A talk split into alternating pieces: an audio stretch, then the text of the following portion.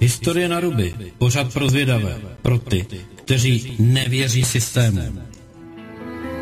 Občan svobodný, klopí zrak v zemi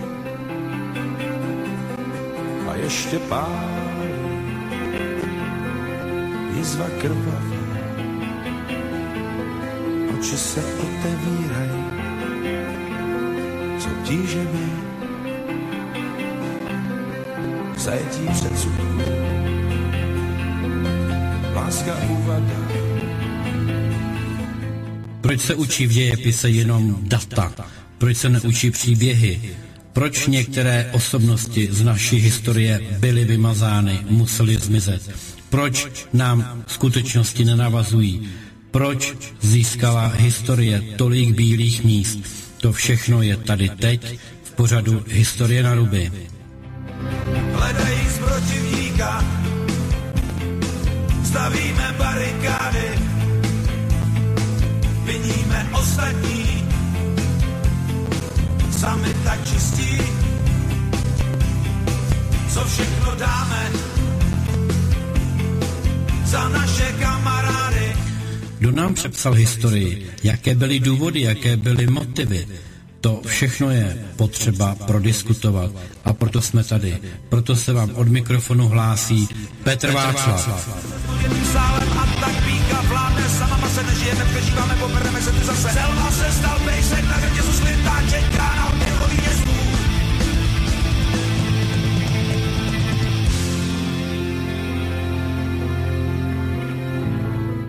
O historii trochu jinak, nějak tak, jak by to mělo být, ale bohužel z nějakého důvodu to nejde, protože se nechce, aby my lidé jsme znali to, co by jsme znát měli, protože kdo nemá a nezná svoji minulost, nemůže budovat svoji budoucnost.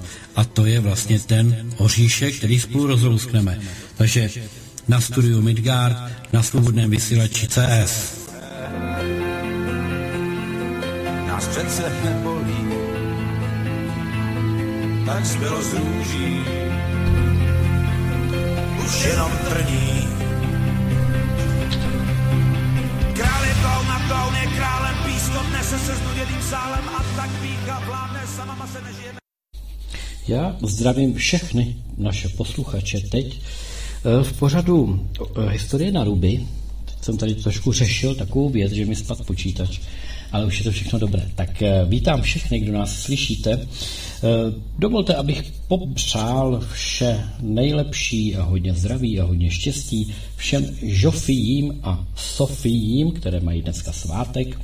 Tak doufám, že už jste v plném proudu oslav, tak jak to má být, abyste si to všechno krásně užili. No a my dnes máme pravidelného hosta, kterého také vítám přímo tady na drátě ve vysílání. Takže vítej, Pavle, já tě zdravím.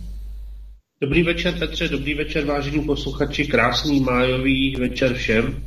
Tak výborně, to jsme rádi, že seš tady, že jsi s námi. No, dneska máme taková zajímavá témata. Jsme si připravili na různé téma, ale někdy po 22. hodině dorazí také na drát, dorazí Ivan Kratochvíl, protože k němu se váže dneska taková informace, která vyšla jak v Rudém právu, tak vyšla i na Novinkách, na Seznamu, takže tam se trošku k něčemu dostaneme, trošku si budeme povídat o tom, jak jsou dehonestovány vlastenecké organizace v této zemi, jak jsou dehonestovány organizace, které mají ještě vůbec rozum a odvahu vyjadřovat v tom, jak se říká tady, jak se zaběhlo, demokratickém systému bez cenzury slova, no tak najednou je vidět v praxi dnes a denně, jak ta cenzura, jak to odsouzení jiného názoru než proudového, jak to v podstatě chodí. Tak to jenom na začátek, na úvod. Pavle, jaký jsi měl týden? Protože já, až to řekneš, tak ještě budu povídat některé logistické věci. Jak jsi se měl celý týden? tak až na to, že pořád lítá spoustu alergenů ve vzduchu, tak jinak to bylo docela týmové, ten začátek jako května.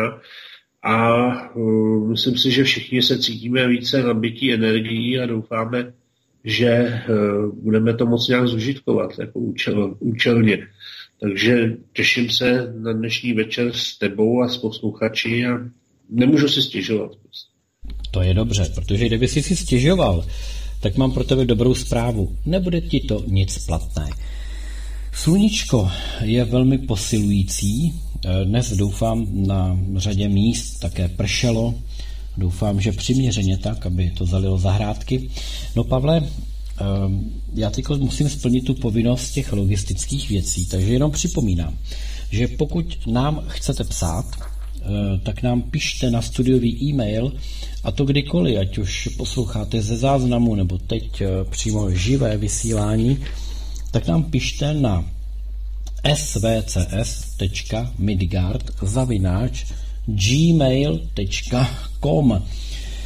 Dneska jedna posluchačka se pokoušela protlačit e-mail, naštěstí se dokomunikovala i po Skypeu a odhalili jsme, že místo com píše cz. No tak to se někdy stane. Tak ohlídejte si ten com na konci. No, to je jedna věc. Druhá věc, můžete nám psát také SMSky. Můžete nám je psát na studiový telefon a můžete nám také do vysílání na tento telefon zavolat. Číslo je 774 139 044.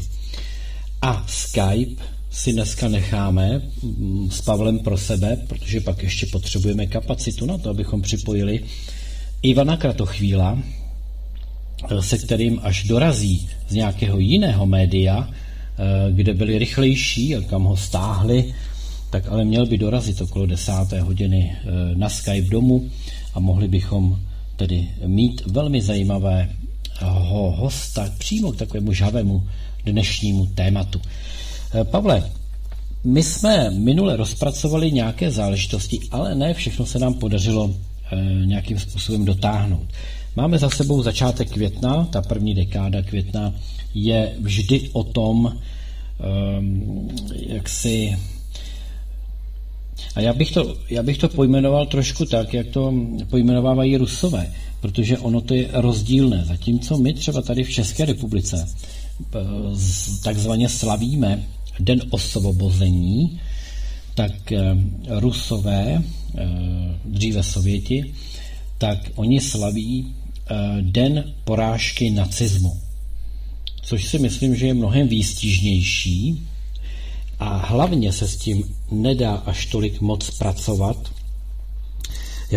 jako se s tím pracuje u nás, protože se přiznám, že tedy jak si zaznívá z těch médií a zaznívá z toho mainstreamu, že tedy ano, slavíme Den osvobození, ale o Rudé armádě se de facto nemluví. Mluví se o letcích v RAF, mluví se o amerických osvoboditelích, všude se tleská, jásá. No a na ty, kdož položili nejvíc těch životů, se zapomíná. My jsme nezapomněli, minule jsme tady probírali jednak ta čísla ztrát a zranění, která se vázala k Rudé armádě, ale také třeba padlým a zraněným rumunským vojákům. Myslím, že tam zazněly další jiné národnosti. Takže vzali jsme to trošku en bloc a myslím, že jsme udělali dobře. Pavle, měl jsi na to nějaké odezvy?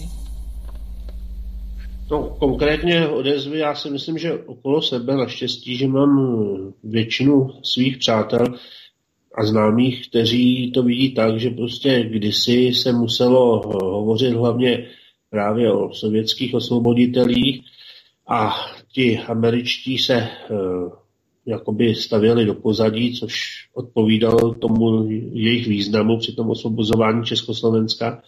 A dneska, že je to úplně jako obráceně. Takže myslím si, že to spíš lidi nechává jako chladnými. Viděl jsem v městečku nedaleko Velichovek, což je ve východních Čechách, kde vlastně sídlil ten Šarnerův štáb toho uskupení armády střed. Takže tam přijeli triumfálně dva americké džípy, jo, dokonce to řídila nějaká taková korpulentní dáma jako v pokročilejším věku. Ten jeden z těch džípů měl to na sobě americké vlajky navěšené a přijel to tam triumfálně doprostřed náměstí k Morovému sloupu. A já to shodou okolností v tu dobu jsem měl nějaký rozhovor prostě do zahraničí s nějakým jiným přítelem a tak jsem to nějak snímal prostě jenom tak jako momentkově. No a říkal jsem si, kolik sválně tam přijde lidí, jako jo, kolik to udělá srocení davu.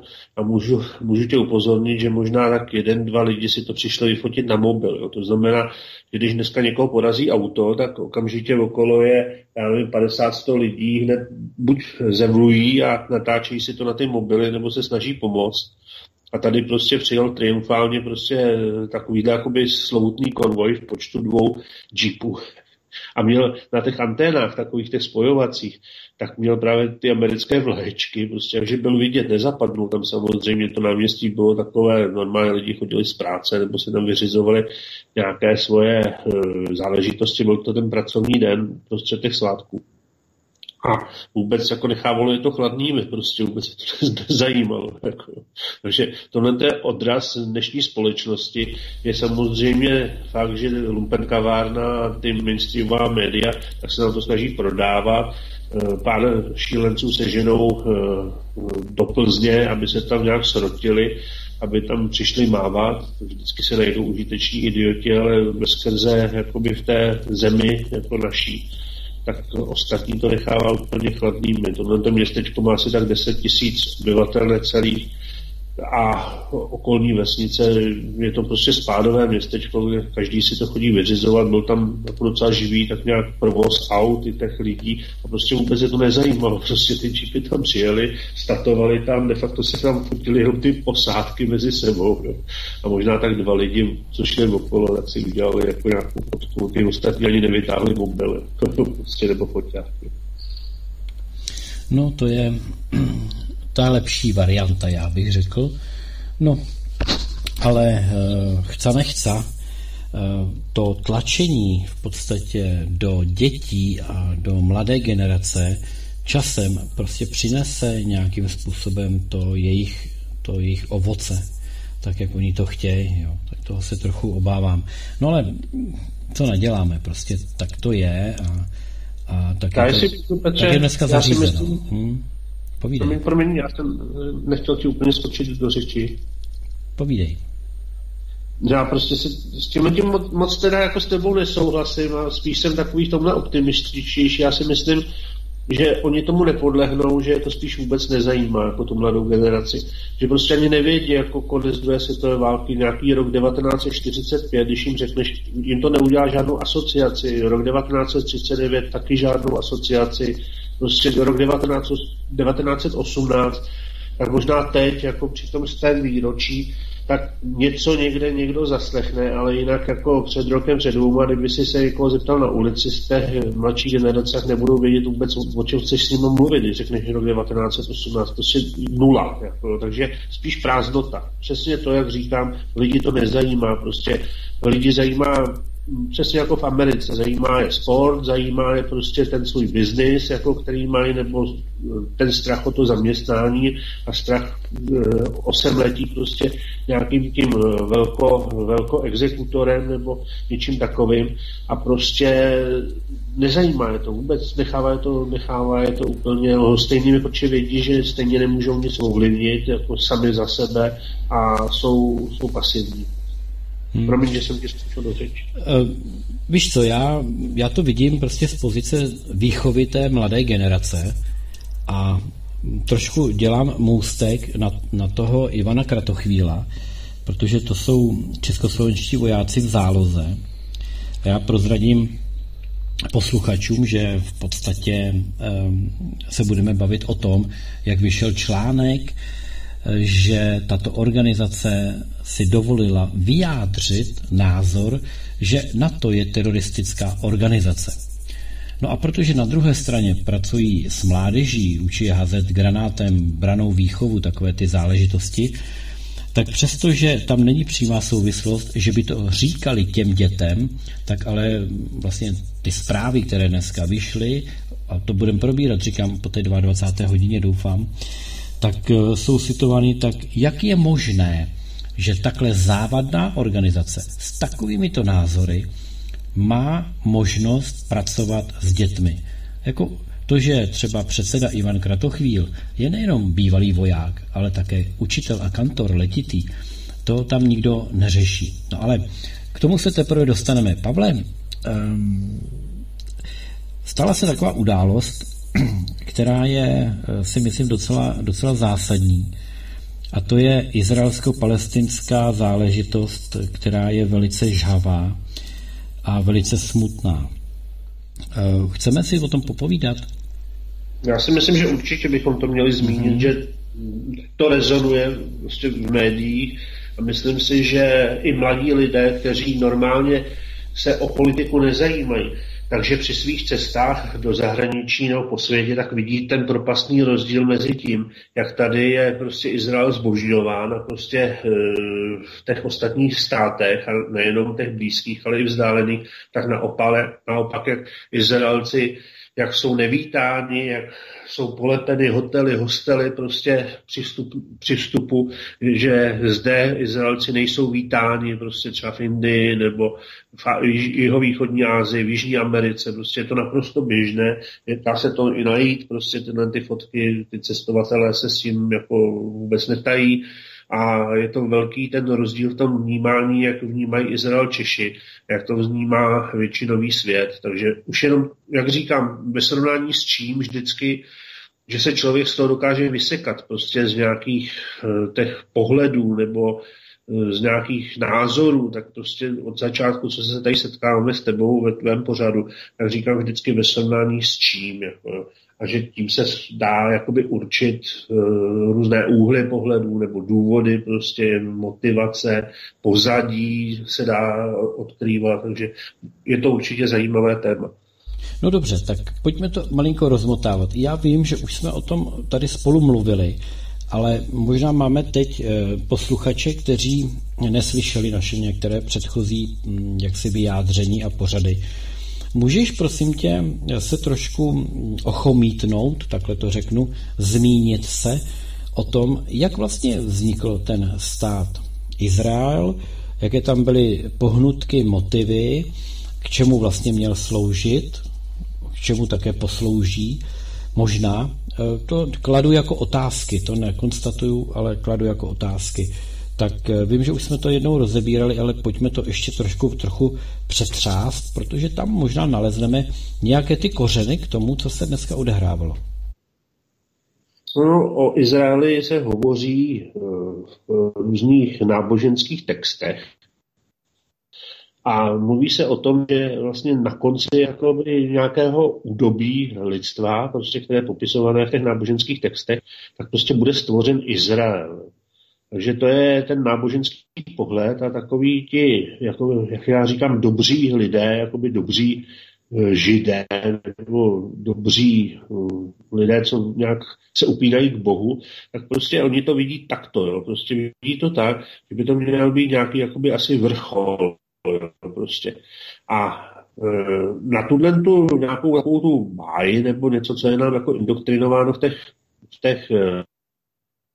textech, v těch náboženských, tak v předminulém století tak se začalo šířit hnutí, bylo podporované těmi oligarchy bankovními typu Rothschilda a začalo vytvářet vlastně hnutí, které se nazývalo sionismus. Jo. A ten sionismus na konci 19. století, jak si uspořádal Bazileji kongres, první jakoby sionistický kongres, kde si vytýčil jakoby uspořádání Izraele nějakou světskou cestou. To znamená nečekat, až přijde jakoby nějakou tou božskou cestou nebo tím božským konáním, ale že se to udělá světskou cestou. A od té chvíle se i mezi Židy se vlastně to rozdělilo na dva proudy. Jsou proudy Židů, takových těch, kteří se kloní k tomu náboženskému pojetí, nebo kteří nechtějí prostě tohleto převádět do nějaké světské roviny. A ty říkají, že to je nemožné. A hlavně tím, jak je uskutečňováno, že je to brutální, že je to prostě proti všem lidským hodnotám, které i třeba v takových těch jako obecnějších rovinách ty říční židé nebo ty lidští židé zastávají. A pak jsou tady ty sionisté, kteří to vidí jako velkou příležitost, jako nějakého geostrategického vlivu, prostě biznesu, čachru, prostě kradení půdy původním obyvatelům. Takže já bych to rozdělil na ty dvě na ty dva pohledy, prostě už samotných židů a zase světa na ně. To znamená, že si myslím, že svět jakoby antisemitický není nebo protižidovsky naladěný, jo? Že je naladěný jakoby protisionisticky a zase protisionisticky také naladěný z toho, jak se sionismu jakoby... Pavle, prosím tě, nějak se nám rozsypá to spojení trošku. Nejsi někde mimo signál? Já určitě nejsem, já jsem v silném signálu, ale spíš si myslím, že možná tím, jak jsem ty slova jako začal volit a pokud jsou nakorvány nějací přátelé ve službách, tak se nám starají o to, aby ta pohoda jakoby toho poslechu byla narušena. To je možné, jo, protože celý den jako si tady pracuju, prostě dělám si nějaké věci a vůbec jsem nic nezaznamenal. Tak doufám, že teď to bude lepší. Tak. Víš co, já s tebou souhlasím, protože myslím si, že přesně jak jsi to řekl, svět není protisionistický nebo nějak zaměřený tímto směrem, ale sami židé vlastně o sobě neustále tvrdí, že všichni jsou proti nim. Je to taková jejich strategie. A já si myslím, že oni byli stvořeni k tomu, jo. Prostě když posloucháš třeba ty pořady s Išou, jako ty vaše, potom tak to tam jasně z toho vidíš, že Iša jde prostě doopravdy taky, že jdete jako už na věci, jo. Prostě kde se tady židi vzali, proč byli stvořeni, nebo proč jsou takový zvláštní oproti ostatním lidem. Někteří ty židé jakoby se tomu taky spouzí, jo, prostě snaží se, nebo většinoví ty slušní židé, prostě to jsou lidi, kteří nejdou jako krást cizí majetky, nebo živit se lichvou, nebo prostě využívat jenom toho druhého, mít ho za gojím, za to hovado, prostě, které je jim posluze, nebo to, prostě viz třeba iránští židé, v Iránu žijou 10 000 židů, prostě mají tam takové jakoby zvláštní postavy, a prostě jsou iránskou společností, dokonce tvrdě jakoby bojují za Irán a za to jeho postavení, když je to dneska Islámská republika, Irán, nemají s tím vůbec žádný problém, nemigrují ani na západ, ani do Izraele, přestože tam cestují někde. Je to zvláštní. Prostě. A stejně tak tito židé dokáží při cestách třeba bývalého prezidenta Ahmadinežáda doktora do Spojených států, do OSN, tak ho tam vítají. Jo. Prostě zase ti jejich jakoby soukmenovci, kteří jsou usídleni v Americe, tak ho tam bouzlivě vítají, vidí ho jako velkého spojence právě proti těm sionistiky hladěným židům, kteří vlastně jakoby svatokrádežně si něco uzurpují, ohrožují vlastně židovství jako takové po světě. Prostě ta otázka vypadá složitě, ale ona se dá rozklíčovat. Já myslím, dneska na to zase tolik času nemáme, ale někdy bychom si to mohli vyhradit. A prostě neznamená to, že někdo, kdo odsuzuje sionisty nebo odsuzuje Izrael, že nutně je jako nějak antižidovsky naladěný. Já si myslím, že židé jako samozřejmě jako každá věc, tak přináší kladné věci mezi nás i záporné, obecně, jako si myslím, v těch svých nějakých náboženských hlediscích a v tom chování. A že oni poznali, si myslím, nějakým tím vlastním kultivováním, někdy v nějakým tom 17. 18. století, k čemu jsou předurčeni. Jsou předurčeni k tomu, co prostě odkrývá Iša i ty v těch vašich pořadech, takových těch kořenových. A oni to zjistili. Oni zjistili, že jim to vlastně za to tolik nestojí. Takže oni se začali asimilovat mezi tu většinovou společnost. A najednou vystoupili z těch get, prostě odmítli v těch getech prostě sloužit nějaké šmelině, sloužit nějakému jakoby exekutorství té majority. No a v tu chvíli si zadělali na to, že se najednou začali rodit lidi jako T.G. Masaryk, nebo rodit, jako začali být financováni a další, kteří zase naopak jako dělali všechno proto, aby nastala situace, kdy těm židům tady začne hořet vlastně půda pod nohama a budou muset se rozhodovat, jestli si teda spasí životy tím, že utečou do té země zastíbené, kam je někdo z nějakého důvodu chtěl dostat, to znamená ty sionisté. Po tom bazilijském kongresu tak se snažili velice nějak neúspěšně o to, aby tam ty Židy dostali, aby tam z nich udělali vlastně jakoby ty biootroky a mohli je tam ovládat a prostřednictvím nich mohli ovládat tu geostrategii toho, řekněme, středního východu, neříkejme blízkého, ale středního východu, protože o ten střední východ, ne o ten blízký tolik. A nebyli moc úspěšní. Takže já si myslím, že i ten Hitler, prostě, který byl, je to jasné, financovaný židovskými prostě bankéři ze Spojených států, kteří předtím přes zase židovské bankéře v Německu tak zbídačili to poválečné Německo po té první světové válce. Takže on k tomu byl určen, ten Hitler byl určen k tomu, aby mezi nimi prostě zasel děs prostě z toho, že tady budou vyhubeni a najednou, aby oni z toho poklidu té asimilace, kdy už vlastně oni prorůstali, ženili se prostě tady s majoritou, odmítali chodit třeba do těch synagog, nebo možná do synagog ještě, jo, ale děti už odmítali dávat do těch ješiv, prostě, aby tam byli indoktrinováni odmala. Tak najednou v nich zasel vlastně tu hruzu, ale oni stejně v nějakém půdu sebezáchovy, tak místo toho, aby šli do toho Izraela, stali se tam těmi biootroky a tím kanonem futrem proti Arabům, proti těm místním Palestincům, proti tomu místnímu obyvatelstvu, tak dneska najdeš Židy vlastně nejenom v Americe, jako severní, kam se zachránili před tím vytlačováním z té Evropy, tím Hitlerem do toho Izraele, ale najdeš je i v Jižní Americe, najdeš je všude po světě. Jo. A myslím si, že jsou to jako příjemní lidé, když se člověk s nima seznámí, a je právě propastný rozdíl, když člověk potká Žida někde, kdekoliv ve světě, který je normální člověk, stejně jako ty nebo já, a prostě kolikrát je jakoby úspěšný, chytrý, prostě člověk s rozhledem, a naopak, když narazíš na Izraelce. Já vždycky každému říkám, kdo chce mluvit o Izraeli, tak ať tam jede, prostě ale nesmí tam jet tak, že tam přijede jako v nějaké grupě, tam mu dosadí prostě nějakého toho vymývače mozku, který ho tam provádí jakoby celý ten pobyt. A musí tam být sám za sebe, individuálně, ošáhat si to, očuchat si to, tu zemi. Ale daleko ještě jasnější proto, aby si člověk mohl udělat názor na Izraelce, taky když s ním třeba letí v letadle a nemusí letět ani nějak daleko. Jo, prostě. A jednou jsem s ním letěl někde z Curychu nebo ze Ženevy do Nice. Prostě. Měl jsem tam nějaké jednání a on tam letěl za Microsoft, ten Žid, co seděl vedle mě, jo. A prostě mě stačilo nějakých těch 40 minut a bylo to něco hrůzného, jo. Prostě doopravdy hrůzného, on se snažil se mnou komunikovat, ale bylo to něco jako lidsky nesnesitelného, prostě vůbec jako ten způsob, jako on komunikoval, jak se choval. Pak takové ty zážitky v hotelích, jo, když člověk je ubytovaný v hotelu, kdekoliv po světě, a přicestuje tam... Ano. Jako, kdybyste mohl trochu popsat, byl arrogantní, nebo...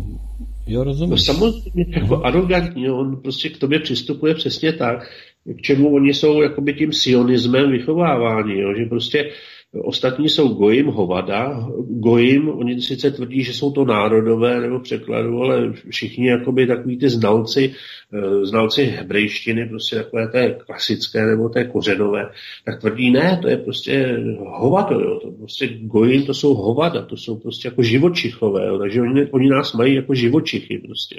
A on se k tobě takhle chová, samozřejmě já vypadám trošku jako Žid, jo. Zapadnu prostě mezi kohokoliv na jich od Alp, prostě všude mě považují za místního, to je jedno, jestli je to Latinská Amerika, nebo Itálie, Řecko, nebo prostě Izrael, Irán, prostě všude jsem jakoby za místního. Takže on si třeba myslel, jako, že možná jsem nějaký Evropan jako s židovskými kořeny, nebo něco takového, a tímhle tím způsobem začal se mnou komunikovat, jo.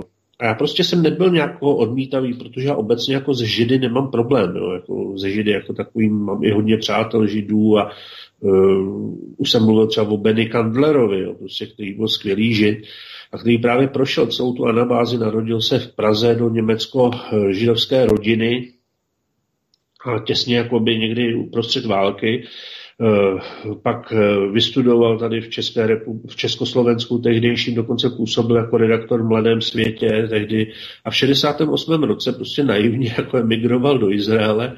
No a tam, když zjistil, že vlastně bude sloužit jenom jako kanonen futr prostě proti tím místním obyvatelům, prostě proti tím Palestincům a okolním Arabům a střelili ho na Golanech do nohy, tak prostě vyděšený jako útek z toho Izraele do Británie, tam vyštudoval Oxford, přednášel v Cambridge prostě, naštěstí, jak byl polyglot, tak ovládal jako nespočet jazyků, včetně jako té klasické pražské němčiny, češtiny, slovenštiny, ruštiny, prostě angličtiny, francouzštiny, prostě spoustu jazyků uměl. A potom odtamtud on pokračoval do Spojených států. Ve Spojených států ku podivu pracovali pro CIA právě jako v nějakých těch jazykových různých věcech, když tenkrát začínaly ty umělé inteligence a podobně. Takže on dostal, jako už britský občan, tak dostal doživotní vízum pracovní v Americe, které tenkrát se neudělovalo nějak snadno, jako zrovna v té době, když ta Amerika byla centrem vlastně té emigrace na přelomu 60. 70. let. To měl pase vždycky jako hrdě to pak ukazoval. No ale pak pracoval taky ve Svobodné Evropě, takže zažil všechny ty lídy Rakušanové a další, jo, prostě v Míchově. No a pak ku podivu někdy v 80. letech najednou jakoby nějak prozřel a jako říkal si prostě, že už toho je jako dost té kaše. Navrátil se jakoby do Československa, jo, do toho Československa toho na konci té normalizace někdy v tom roce 84, 85. Jako. No a v té době já jsem se s ním seznámil, on byl totiž spolužák mé maminky a znali se jakoby z dětství. No a on mi jakoby tak nějak jako říct, jak to můžu říct, dovychoval trošku jazykově, pohledem na svět a tak dále. Jo. A všechny tyhle ty věci on mi jakoby odkrýval mi to, jak prostě ty rozdíly jakoby mezi těmi Židy, těmi, kteří doopravdy jsou praví Židi, ne ty importovaní do toho Izraele a mezi těmi Palestinci a Araby, jak jsou minimální. My jsme s chodou okolností v takový vilový čtvrti, jak jsme zažili, že on měl docela luxusní vilu jako po rodičích a hned vedle byl jeden náš známý, který pronajímal v té době toho guláš komunismu, tak pronajímal celé patro jako ve své vile. No a najednou se tam objevili Arabové, jo. A ten známý nebyl schopen se s nimi nějak domluvit, tak říkal, hele kluci, vy umíte hodně jazyků, speciálně ten Benny, jako jo, tak pojďte mi s nima pomoct. No. A my jsme si začali s nima povídat a nakonec jsme zjistili, že jsou to nějaký frekventanti syrských tajných služeb, kteří sem byli vysláni jako STB, nebo možná v nějaké rozvědce československé. No my jsme si s nimi doma povídali. Jo. A ten Benny, a chodili jsme tam na návštěvy jako k ním, oni zase chodili k Bennymu do té vily prostě a úplně jsme obcovali jako přátelé. Jo. Přestože oni věděli, že oni se ptali, jako odkud Benny je, a on říkal, že je teda Brit, jako, ale že má i československé občanství jako zpátky, že si vzal. A ukazovali mi tu židovskou hvězdu, co nosil pořád okolo krku. Jo. No normálně jsme si povídali prostě úplně v pohodě. Já jsem byl udivený z toho, že ten Benny jako rozumí arabské. On říká, ale ty kořeny prostě hebrejštiny a arabštiny, ty jsou jako skoro hodně blízký. Já s tím nemám problém. Prostě když má na to klid, tak prostě normálně, že se na to soustředí. Samozřejmě bavili jsme se většinou spíš anglicky. A když někdy byl problém s nějakými slovy, tak prostě oni neměli problém s náma komunikovat a my s nimi. Takže to bylo takové to odkrývání, jak to je. No a samozřejmě vždycky jsme to ještě probírali, chodili jsme v Praze po hospodách, po kavárnách, tenkrát byl takový uvolněný život v těch 80. letech, jako na všechno byl čas prostě a všechno bylo levné, všichni prostě měli na všechno ovšem zájem, jako o svět okolo sebe. A povídali jsme si prostě o těch různých věcech, on mi říkal o těch kořenech prostě Izraele, o těch problémech, které tam jsou, on zažil vlastně Izrael v té době, když ještě nebyl tolik dopovaný jakoby tím fiat money, to znamená těmi nekrytými penězi, takže tam byla vysoká hyperinflace v Izraeli třeba na přelomu těch 60. 70. let, kdy on to zažil, jako byla tam obrovská nezaměstnanost v Izraeli. Takže Izrael tenkrát měl co dělat, aby se udržel.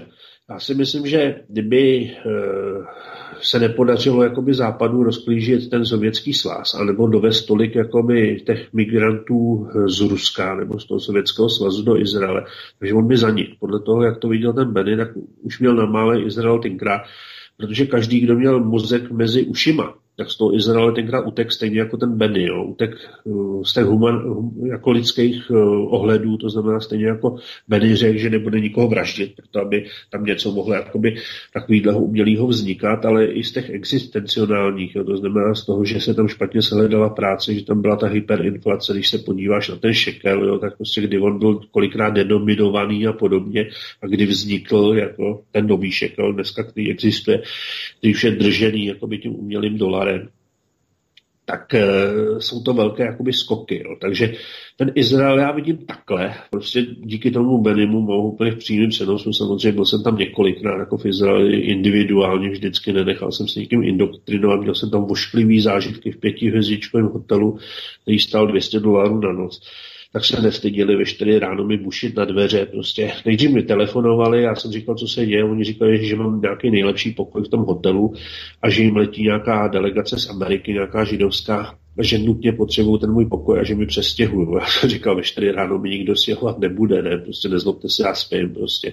Položil jsem telefon a za chvíli zvolnil znova, tak jsem ho vypnul a pak mi začali bušit na dveře a prostě tloukli tak dlouho, dokud samozřejmě jsem radši neodevřel a oni mi přestěhovali. Při tom stěhování mi ukradli průvodce docela drahého, prostě, který jsem měl o Izraeli a samozřejmě mi to pak zatloukali jako během dne, že prostě nikdo by měl ho určitě neukrát, že oni takový nejsou, tak jsem říkal, tak pojďte prohledat oba dva pokoje, prostě já jsem z toho hotelu ještě neodešel a ten průvodce tady není ani v jednom pokoji, ani ve druhém, jako prostě tištěný průvodce za nějakých 30 liber, skoro za nějakých 1000 korun, nebo tak mi zmizel, jo. No a takovýhle různý zážitky, prostě vykradli mi tam kartu, třeba u nějaký benzínky, začali na to nakupovat nějaký telefonní hovory.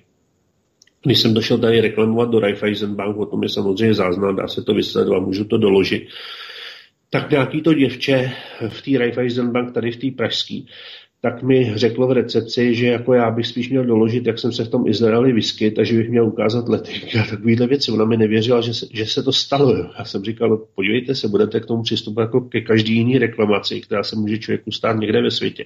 A nebudete říkat, že v Izraeli si to stát nemohlo. A prostě máte na to nějakou reklamační dobu, tak já prostě žádám, abyste mi to refundovali. Prostě buď to doloží ten obchodník, prostě jak se dostal jakoby k té mé autorizaci, anebo prostě mi to budete refundovat. Samozřejmě to refundovali, je to zaznamenaný prostě a to ten internetový bankovnictví bylo pořád stejný jako spoustu let, takže tam to klidně můžu dohledat, můžu to doložit, můžu to dát na stránky třeba Svobodného vysílače nebo kamkoliv, prostě nelžu. Takovýhle různý zážitky prostě v Izraeli jsem zažíval osobně, samozřejmě po světě s různými těmi výpravami Izraelců, na které jsem narazil někde v hotelích, ve taledlech, prostě vedle se jakoby spolucestující. Prostě mám jich spoustu a vždycky jenom hrůzný dojem, prostě strašný, no. Prostě. Pavle, já jsem chtěl zareagovat, protože mně právě přijde, že je zase mediálně nějakým způsobem utvářený obraz toho Izraele. Dělá se lepší, hezčí, zajímavější, poctivější a tak dál. Čili existuje tam teda jakýsi vylepšovací systém. Lze to tak chápat? To znamená, že Izrael tak, jak se prezentuje, jak je prezentován tedy, že to je všechno trochu jinak? Z toho, co říkáš, to tak vypadá. No, v Izraeli první, co tě udeří do očí, tak je to flákání se jakoby mužů v pracovním věku. Jo.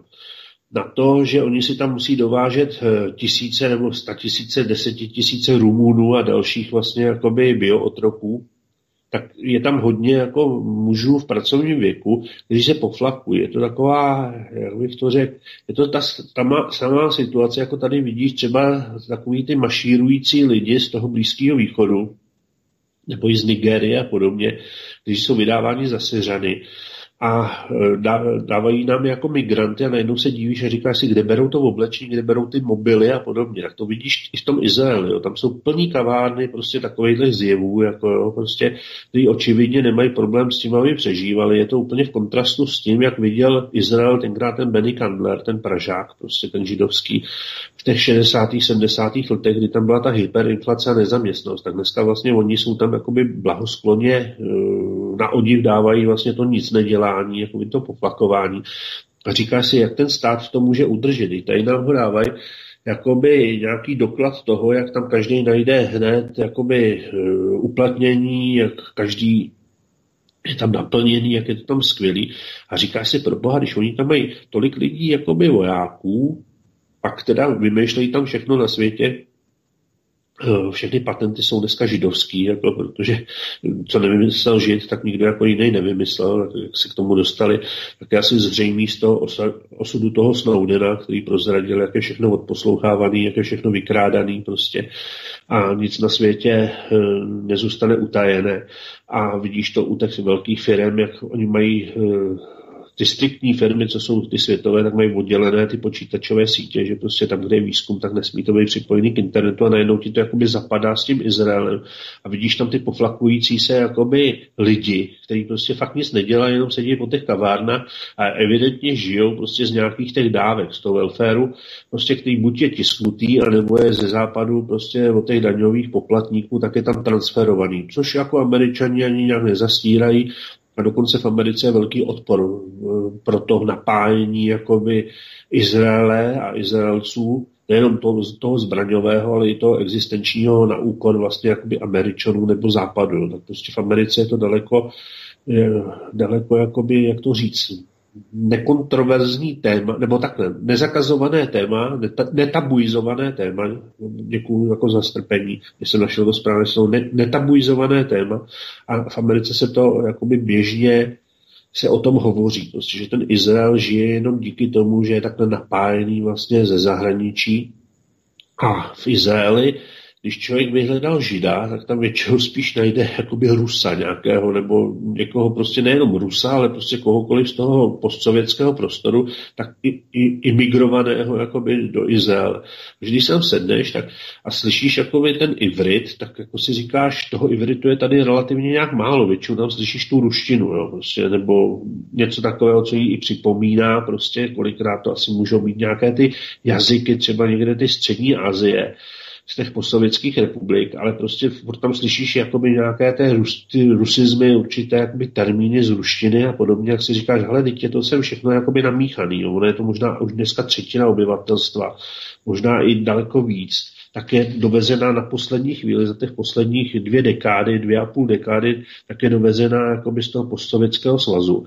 A samozřejmě ty lidi, když si mají vybrat, jestli budou žít tou umělou životní úrovní Izraele, která je srovnatelná třeba, nevím, neřeknu Rakousko, ale třeba se Slovinskem nebo s Itálií prostě, a nebo jestli mají žít jakoby životní úrovní, která je v Rusku nebo v těch okolních státech okolo Ruska, tak samozřejmě ono je to tam zatím drží. Jako když nemusí chodit do práce, když dostávají jakoby ty velké přídavky, a velké podpory prostě na děti, na usídlení, když prostě můžou žít v pohodě na té vykradené zemi nebo odcizené zemi, prostě jsou tam většinou pěchováni do těch osad.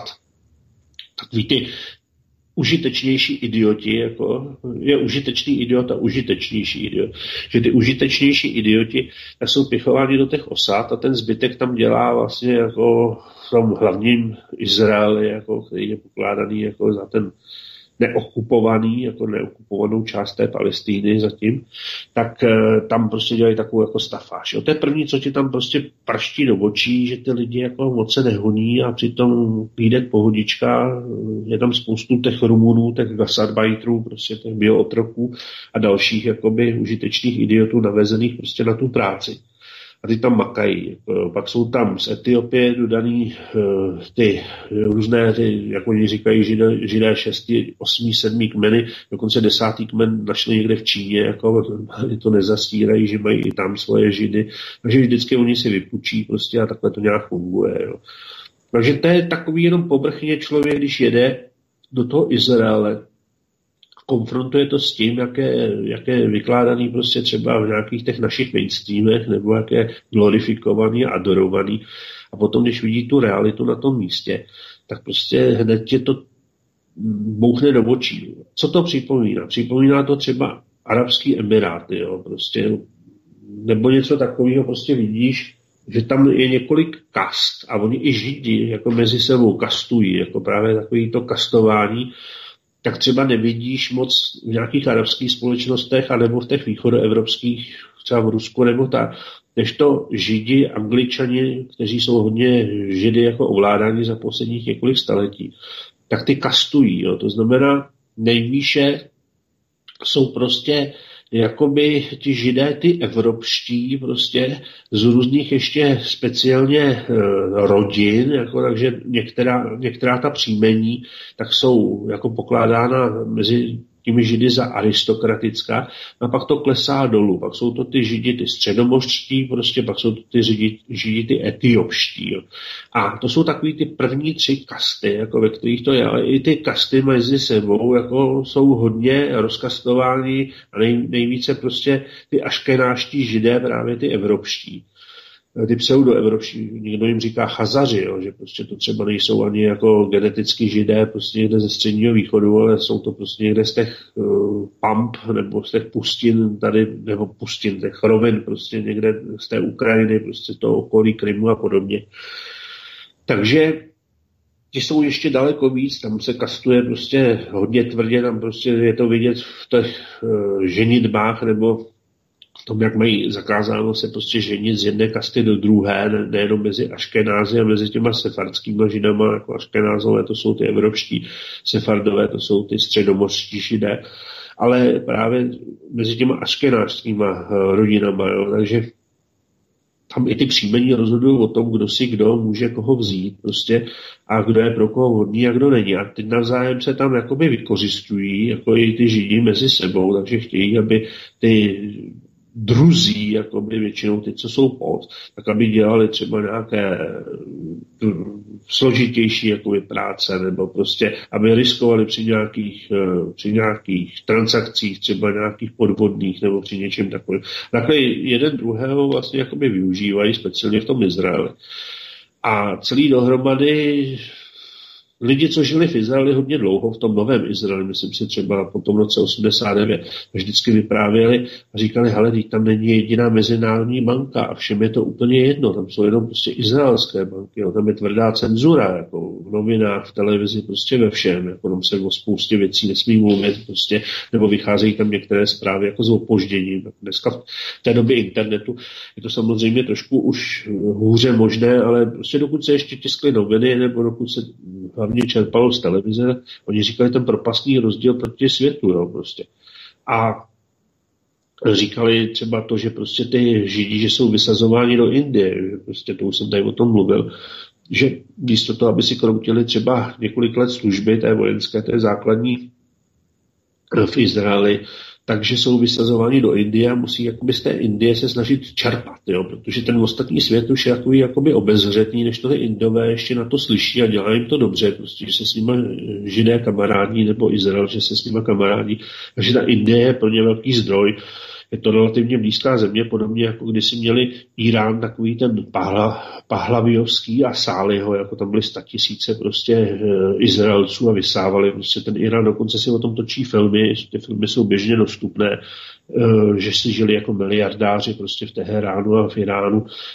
Z YouTube si to můžete stáhnout, je to izraelská provenience, není to jako taková ta, co je mírně opoziční, jako proti tomu zlořádu, který tam vládne, tak oni si o tom píšou a točí vzpomínkové filmy, tam jsou ty dobové filmové záběry, jak tam žili v těch vilách, prostě nad tím Teheránem, všude s bazénem a jak jim ty Iránci otročili a jak prostě ty Iránci byli spoutaný tím sionistou Pahlavím, tím šahem, jako. A potom, jak z toho byli vyděšení, když je tam svrhli vlastně Iránci, jako jak toho Pahlavího, tak Izraelce vyhnali prostě všechnu tu šmelinu, tu lichvu, prostě ty velkoexekutory, přesně to, co tady teď začíná zachvacovat Českou republiku a dusí. A stejně tak Izrael vysával Jižní Afriku a vidíme to dneska, že Jižní Afrika, vlastně ta postmandelovská, tak byla první ze zemí společně s Tureckem, která okamžitě po tom masakru včerejším, který stál život několika desítek těch obyvatel, těch koncentráčníků vlastně v té Gaze, jako ten největší koncentrák pod nebem, jako pod holým nebem na světě, tak stáhli své velvyslance. Turecko a Jižní Afrika. Jižní Afrika, když tam byl ještě ten apartheid, tak taky sloužila Izraeli jako napájící studna vlastně toho bohatství, které je tam nezměrné jakoby, a nepopiratelné v té Jižní Africe. Tak Izrael to sál vlastně z Iránu, z toho předislámského Iránu, toho pahlaviovského a z Jižní Afriky. A dneska saje Izrael hlavně z Indie. Jo. Prostě Indie je jeho další jako oběť toho parazitismu prostě a tím si jakoby vylepšuje životní úroveň. Tak to je k tomu soudobému Izraeli, jo, k tomu konfliktu. Já nevím, kolik máme ještě času, ono zbývá asi jak 4 minuty, než budeš připojovat Ivana. Prosím tě, Pavle, Ivan musí dorazit domů a musí se připojit. Takže není to o tom, že v 10 klap a Ivan je na drátě, ale jo, máme čas. Přesně jsi to pojmenoval. Ten parazitismus tady je naprosto deklarován tím, co ty si tam prožil, jak ty to vnímáš. Mně jenom tak blesklo v hlavě, jo, ještě než se dostaneme k tomu vážnému tématu. Ty si de facto definoval, že nejhorší cesta v letadle je tedy s Izraelcem. Pochopil jsem to dobře. Přesně tak. No. Ono jako některým lidem vadí i třeba ty ortodoxní Židi, jo, že oni se chovají velice špatně k ženám, třeba k letuškám konkrétně. Jo, tak prostě letušky si na to často stěžují, že oni se právě chovají k ostatním lidem opovržlivě. Ale střelně ještě k ženám daleko víc, jako ty ortodoxní Židi. Já zase můžu říct, jako sám za sebe, že třeba v Americe, v New Yorku, když jsem tam pobýval další dobu, tak jsem si prostě mezi nimi vždycky jako cítil docela férově, jako dobře, jako já hodně vnímám lidi a necítil jsem tam něco jako záporného, že by z nich šlo, povídal jsem si s nima, dokonce jsem chodil demonstrovat s nima proti Izraeli, jo, prostě jednou oni mě zvali na nějakou demonstraci. Já jsem se bál, že ta demonstrace je nějaká jakoby proizraelská, jako prosionistická. Jsem říkal, já s vámi nikam nepůjdu, jako já Izrael nemusím, jako. A oni říkali, ne, to je právě proti Izraeli. Tak jsem s nima tenkrát šel, jako jo, prostě. Bylo takové hodně poučné, že vlastně ortodoxní Židi vlastně v New Yorku tak chodí demonstrovat právě proti tomu světskému pojetí toho Izraela, proti tomu brutálnímu prostě krvežíznivému a zlodějskému prostě sionismu. Jo. Takže myslím si, jako, že jsou to fajn lidi, jo. Ale říkám, i některé ženy, speciálně letušky, tak s tím prostě problém mají, jako s tím chováním, nebo ženy, které cestují prostě třeba přes oceán často a s ortodoxními Židy, já si mě jako muž nebo jako člověk, jako, tak si mě ku podivu s nimi najberu jako normální lidi, akorát víc nějak nábožensky zaměřené a nemám s nimi jako lidský problém. Takže no, víš, a to je... Promiň, dopověz to. No, že to bylo tak nějak na ten úvod, jo, prostě, jak si říkal, abych to nějak vzal ze šířky, tak jsem to vzal ze šířky a skoro jsem vyplácal ten prostor, jakoby, než měl víc teda Ivan, ale můžeme si povídat ještě o tom konfliktu. Přesně tak, protože ono je dobré vědět, jak ten stát vznikl, jak sami ti, kdož tam bydlí, za koho se považují, jaká je tam atmosféra, jo? Čili jaké je vnímání ostatního světa. To jsou, myslím si, docela dost zásadní právě atributy toho, aby jsme mohli pregnantně popsat, proč se co děje, jaké to má kořeny. Já jenom jsem chtěl podotknout, že existuje člověk, není to Žid, předpokládám, ale já bych s ním do letadla nevlez. A ten člověk se jmenuje Pavel Hlávka, protože když s ním vlezu do vlaku, tak je to zážitek na dobrý pořad. Ale v letadle tam končí legrace. Jako jo. Tak to je jenom na pobavení. No ale zpátky k tomu, tak pojďme o tom konfliktu. Mě totiž, nebo myslím, že jsem to slyšel někde v parlamentu na nějaké diskuzi, na semináři, který pořádala Radka Zemanová-Kopecká společně teď mi to vypadlo, s Institutem slovanských strategických studií, tak tam v podstatě řekl jeden ten moudrý muž, že vlastně ten problém, ten potíž Palestina, Izrael by se dal definovat tak, že zatímco Palestinci nemají se jak napít, protože mají problém s pitnou vodou, tak koukají jak na kopci u nějakého zámožného domu se prostě venku sprchuje z dlouhé chvíle a zalejvá se tráva a sprchuje se tam Izraelec. Jo. Čili to je definice toho, co tam vytváří to napětí. Jednak jsou to ty majetkové poměry, ale to okolí v podstatě bojuje o život, o přežití. Ty jsi mluvil o tom koncentráku pod tím širým světem. Tak pojďme malinko rozklíčovat ten svár a ten konflikt, který v podstatě buď něco znamená, něco předznamenává, anebo byl eskalací nějakých dlouhodobých neřešených historických jaksi projevů, které prostě museli nějakým způsobem vyeskalovat a museli se nějak odehrát. Tak co si o tom myslíš? Přesně takhle to je, jak říkáš ty. Jo. A víš o mně, že já jsem velký ignorant jako mainstreamu, říkám to tady i posluchačům opakovaně v svých pořadech, že jako ignoruju mainstream. Ale dneska jsem prostě měl nějaké vyřizování, jak jsem párkrát jako popojil někam svým autem a kvůli dopravní situaci, tak jsem prostě neměl stlumené rádio, tam jsem slyšel jako úplně to nechutné, jako by to lhaní toho sličného bibi Netanyahu, vlastně já to nevím dobře vyskloňovat do češtiny, tak bibi Netanyahu tak tvrdil, že vlastně Izrael musel včera zavraždit několik desítek nebo několik tuctů prostě Palestinců v pásmu Gazy, protože chránil svoje hranice. Jak vůbec někdo je schopen tohleto vyslovit a jak vůbec někdo je schopen mu to veřejnoprávním médiu, které je ještě placené z našich koncesí, tak jak je schopen mu tohleto jakoby tolerovat bez toho, že to komentuje. Když přece Izrael nemá vnější hranice s pásmem Gaza. Teď Gaza je součástí vlastně Izraele a je to jeho okupační zóna prostě. On okupuje, on neumožňuje těm lidem z té Gazy, aby svobodně cestovali do a vně jako té Gazy. To není prostě jiný stát, to je prostě součást Izraele. Jako. Jak může tenhle dobytek prostě nelidský, jako, promiň, že tohle pořadu používám tohle slovo. Je to výstižný, Pavle, je to přesně tak, je to jako humanitární bombardování. Izrael chrání své hranice, když Izrael své hranice má až vnější, jakoby s Gazou včetně. Když se podíváš na mapu Gazy, tak vidíš v tom rohu, v tom jihovýchodním, tak vidíš obrovský prostor jako mezinárodního letiště. To mezinárodní letiště se tam tuším postavilo někdy před 15 lety po nějakých těch norských smlouvách. Jako. A přispěl na to celý svět, i určitě Evropská unie velkými částkami. Normálně to bylo standardní mezinárodní letiště a myslím, že i pár z letů, že se z nich jako uskutečnilo. A ty Gazané měli dočasně jakoby svoje spojení se světem.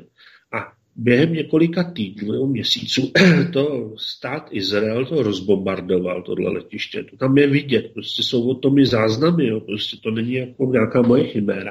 A dneska to letiště, úplně standardní mezinárodní letiště, mezinárodní říkám proto, protože standardní mezinárodní letiště musí mít asi 3,5 kilometru runway, jo, proto aby z ní zlítaly ty standardní letadla, ty proudová. Takže to je tam rozbombardovaný, jakoby, řeknu to bezdůvodně, protože to nějak na obranu jako toho Izraele nemá nějaký velký vliv. Tam šlo o to znemožnit prostě těm obyvatelům v Izraeli v té Gaze, v té okupované, aby oni měli svobodný jakoby kontakt se světem. Takže oni musí složitě cestovat.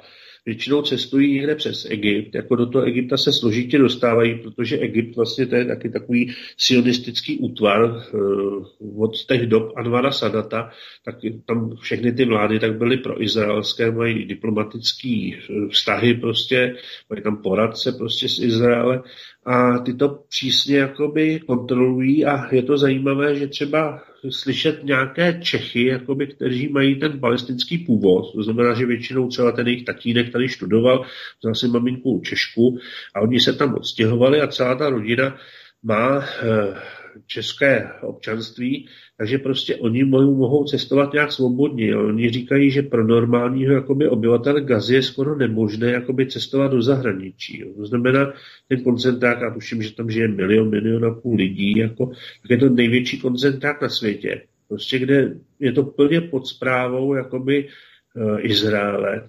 Tam prostě se tvrdí, že vládne Hamas, ale co ten Hamas tam může dělat? Ten tam rozděluje akorát nějakou humanitární pomoc, která tam přichází jako z těch jiných zemí, jako celý. Ale prostě nad hlavama jim lítají prostě americké bombardéry prostě, nebo západoevropské bombardéry, které akorát mají na sobě ty Davidovy hvězdy a házejí bomby na hlavu a střílejí tam po nich prostě.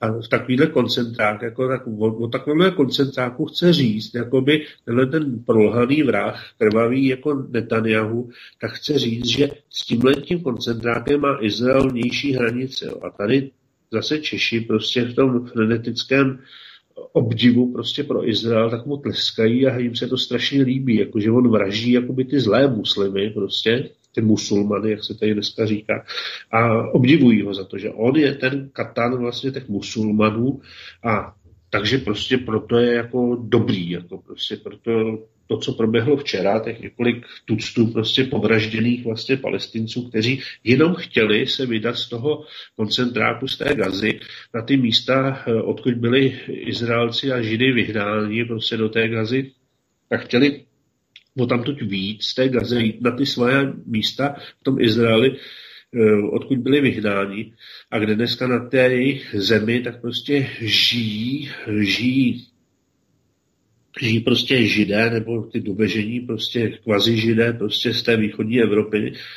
nebo z celého toho světa, a kteří jsou bohatě satisfikováni nějakými těmi dotacemi prostě a těmi vzjatkami, tak prostě za to byli povražděni jakoby těmi Izraelci. A ten Netanyahu se nestyděl a řekl, že vlastně Izrael si chránil vnější hranice svého koncentráku. Jako, nebo já nevím, no, prostě byl jsem z toho úplně špatný. Jako, a ještě z toho, jak nikdo to skoro nekomentoval, že by to nějak odsuzoval. Jsem viděl nějaký náznak ještě nějakého pořadu dneska, který šel na tom rozhlase vlastně českém, jako českém uvozovka, a kde vyprávěli o tom, že jak Izraelci vlastně dělají nějaké výlety na ta místa, odkud byli vyhnáni Arabové. A samozřejmě, že v Izraeli jako takovém se o tom vůbec nemluví, tam je to jako tabu, to téma vůbec v médiích se nikdy nevyskytne ani zmínka prostě, nebo v novinách takových běžných.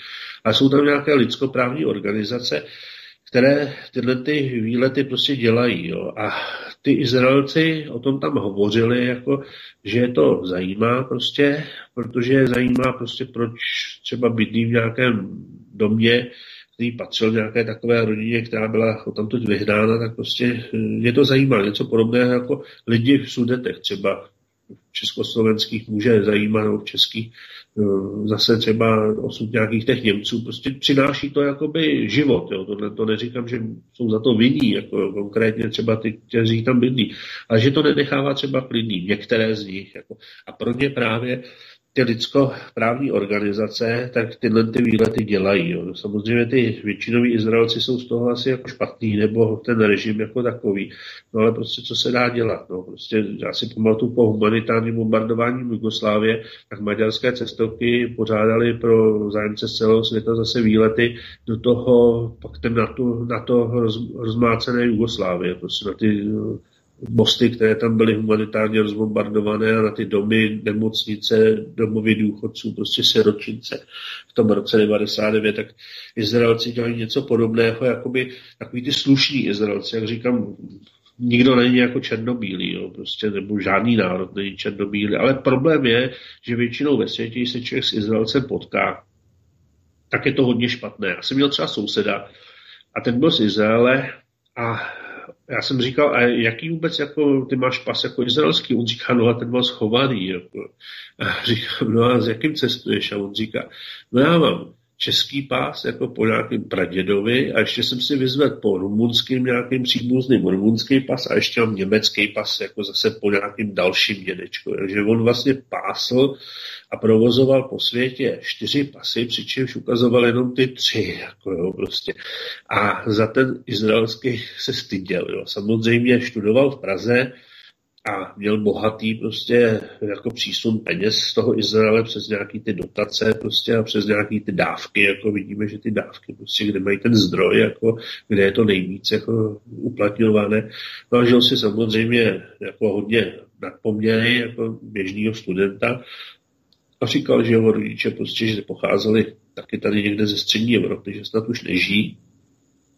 Z nějakých takových těch reparací nebo z něčeho, jak oni si to dokáží prostě odůvodnit, tak jako si užíval toho studentského života. Styděl se za ten izraelský pás a většinou se vydával buď za Němce, nebo za Rumuna, nebo prostě za Čecha, ale samozřejmě česky mluvil hodně špatně, takže to by mu nikdo nezbaštil, takže spíš se vydával za toho Němce nebo za Rumuna, případ od případu. Jo.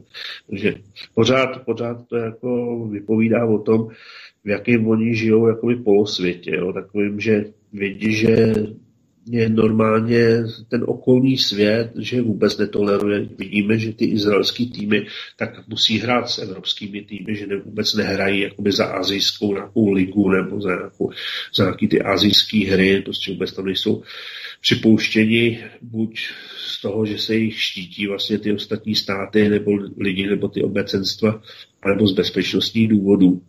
Takže musí hrát jakoby s Evropany. Přičemž, jako, když si to tak vezmeme, na něj nikdo jakoby nikde neútočí, jakoby v těch třetích zemích nějak, že by ohrožoval bezpečnostně, že největší problém tady měli na té mnichovské olympiádě v tom roce 72, to si pamatuju, už jsem byl na světě, jako jak si pamatuju, co to bylo za pozdvižení, jako bylo mi asi 7 let nebo kolik, ale dneška si to pamatuju, co se tam odehrávalo na tom letišti a tak. A oni stále do té Evropy jsou vázáni. Ta Evropa si tady bere jakoby nějaký, jak to říct, že se sebemrská se vlastně za toho Hitlera, za kterého Evropa nějak moc nemůže. Když jsem byl taky vtlačen nebo profinancován, aby tady se mohl etablovat prostě v tom zbídačeném Německu, cíleně zbídačeném po té první světové válce. A Evropa je za to sebemrskačská, ne celá. Jako když jsme viděli, že teď hlavně Češi, Rumuni a Maďaři, tak ty zablokovali tu rezoluci, která odsuzovala ten přesun americké ambasády do Jeruzaléma z Tel Avivu.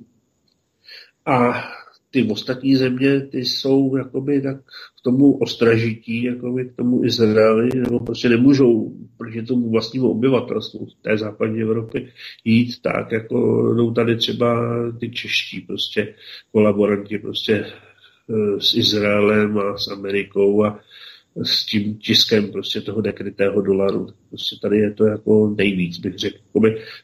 Když se vždycky dívám na nějaké ty průzkumy, a většinou jsou to průzkumy jako židovských organizací, tak nejvíce jakoby pro semitské nebo pro židovské národy na světě, tak jsou snad Češi a Švédové, co jsem viděl. A zároveň je zajímavé, že Češi a Švédové jsou jedni z nejateističtějších nebo nejméně nábožensky zaměřených národů. No. Vždycky se mi spojují nějaké ty věci mezi sebou, taky tohle se mi spojilo. No. Takže... Pavle, já mám tak, takový puzení, prostě jo, něco říct, co se bude týkat jaksi záležitosti, jak nazírat na ten konflikt. Jo. Má to nějaký ještě jiný význam, než to hrdlořešství toho představitele Izraele. Má to nějaký ještě jiný význam třeba, nebo může to mít jiný význam pro to mezinárodní dění, tak jak ho dneska slyšíme, nebo jak ho vnímáme, jak nám je předkládáno. To znamená, je tam nějaká další záležitost, která by pro to dění, třeba Amerika, tak jak je agresivní a tak podobně, že by to mělo nějaká pojítka, nějaké souvislosti, soustažnosti. Tak určitě, no, protože když si vezmeme, že současně vlastně jakoby s tímhletím, jak ten Izrael vystupuje jako skupně po celém světě, jo, prostě brutálně, jak ohrožuje vlády, prostě dosazuje si všude prostě ty své poklonkáře a podobně, lobuje a tak dále. Tak na druhou stranu vidíme to, že ty nejvíce jakoby proti izraelské, no proti sionistické, neříkám proti židovské, ale proti sionistické, ty speciální jednotky Kuc vlastně, Kuc to je název pro Jeruzalém v arabštině, tak z Islámské republiky Irán, tak oni už jsou v Sýrii, už jsou u Golánských výšin, jako, jo. Prostě oni už tam jsou, jo. Což jako před nějakými 10-20 lety, když ta revoluce v Islámské republice Irán tak ještě nebyla tak stabilizovaná, ještě neměla tam takovou jak to říct, neměla jasně vyhráno. Tak tenkrát jako Izrael byl daleko na tom lépe, co se týká toho bezprostředního jakoby ohrožení. Sice tam byly ty Hizbaláhy, které jsou proiránské, tak byly v Libanonu, nebo i ten Hamas je podporovaný vlastně Iránem, ale nebyli tam přímo ještě jakoby iránští vojáci. Jo.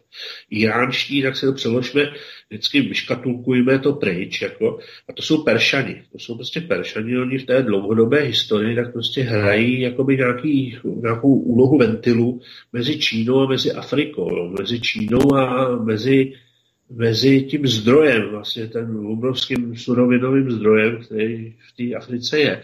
Tak prostě vždycky ty Peršani to přivírali nebo přiotevírali, jako, že oni hrají velkou úlohu. A dneska tyhle ty Peršani jsou vlastně na hranicích Izraele. A oni mají všude, když přiletíš do Izraele, když přiletíš do Islámské republiky Irán, tak tam jsou takové stany, prostě třeba přijdou před tím parlamentem a tam jsou portréty prostě Netanyahu a těch dalších jakoby hrdlořezů prostě izraelský. Jsou přeškrtané, jsou tam pocákané prostě krví. Když se může sednout, fotit se tam prostě, jsou tam různé jakoby informace o tom, že to jsou mezinárodní zločinci, krvelační a tak dále, Prostě jsou tam rakety připravené a tam několik fotek s nima, které první jakoby poletí na Izrael, pokud Izrael napadne jakoby Irán. A tyhle ty Iránci, no Peršani, pojďme říkat Peršani, no, protože pak to jako lidí člověku se pojí jakoby historicky nebo dějině, tak oni mají za úkol vlastně jakoby vyčistit zase tu Palestínu, teď neříkám od Židů, protože, jak říkám, Peršani a Židé vychází spolu, jo, prostě mají svoje vlastní Židy, ty vítají prostě i toho bývalého prezidenta Ahmadinežáda prostě v OSN a podobně, ale mají vyčistit jakoby tu Palestínu od toho sionismu. A úplně neskrývaně všude prohlašují ty jednotky se takhle jmenují a ty jednotky dneska v té Sýrii vlastně stojí už na těch hranicích. Takže já si říkám, že to krveprolití, tak jestli z pohledu nějakého toho globálního prediktora, který určuje jakoby chod toho světa, tak jestli není takový zapouzdřený jakoby důvod k tomu, aby potom ten Izrael mohl být už teda jakoby zneprovozněn. Jo. Protože v tajných službách, jako když člověk se pohybuje mezi těmi lidmi, kteří jsou považováni jako za guru, jsou to letitý prostě lidé, kteří se pohybovali vždycky v těch tajných službách různě po světě, tak oni říkají, dneska s Izraelem je konec. Jako, prostě, že už nikdo jako za Izrael si nechce pálit prsty, že už ta jeho úloha nějaká ta globální nebo ta prediktorská, že už skončila. A že už jenom prostě je to otázka času. Ono to i souvisí s tím, že vlastně ty oběti toho holokaustu, tak oni už dneska nežijí. Ty, kteří byli v těch koncentrácích, tak vlastně to už je pár jednotlivců, vlastně pár tisíc lidí, dejme tomu po celém světě, kteří ještě zažili jakoby holokaust někde v těch koncentrácích.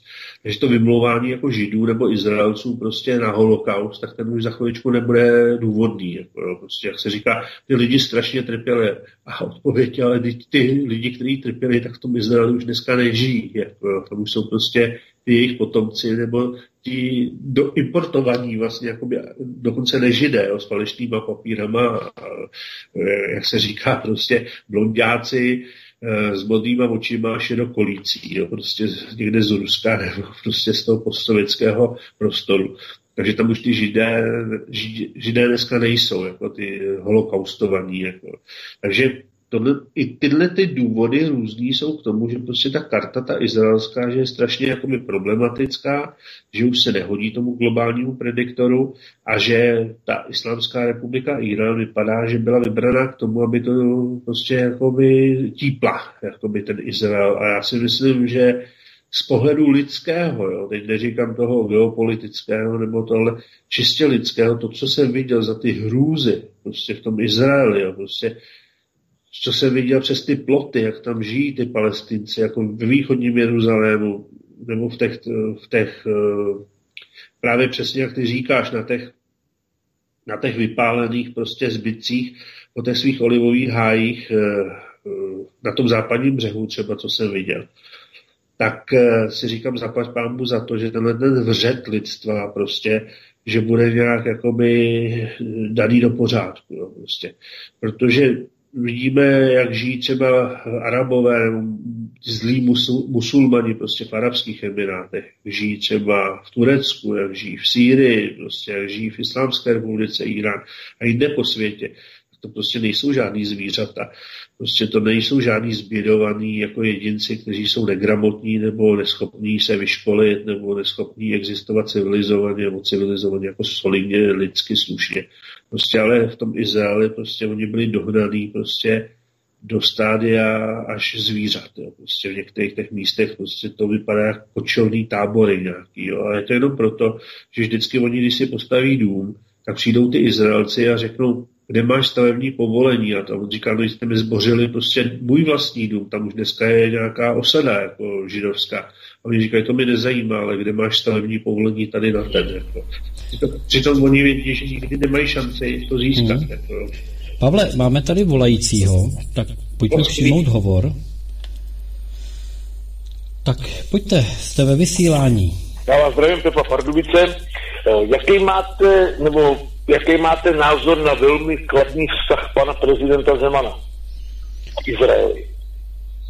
Já jsem čekal, kdo s tímhletím dotazem přijde. Trošku jsem se zdržoval, protože... Já jsem jeho volič samozřejmě, jo, ale prostě v tomhletom něco mě trošku, nevím, nechápu to.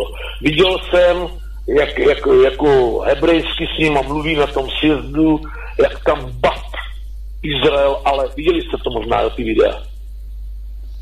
No, Pepo. Asi před půl rokem byl nějaký ten sraz, nějaký z těch špiček, on tam byl při nějaký jiný zahraniční cestě, že tam k ním promluvil jako bratři židi a teď tam jako takový, jako úplně, jak, já nevím, já se v tom nevyznám, třeba to řeknu blbě, jak pomalu jako ortodoxní, nebo jak tam, jak to tam jako rosek. A prostě do dneška se s tím, já co osobně nějak nemůžu srovnat, nevím. Dobře, Pepo, dáme Pavlovi prostor, děkujeme za telefon, za zavolání. Mějte se. Přejeme hezký večer a díky. Pavle, tak hozená rukavice, pojďme.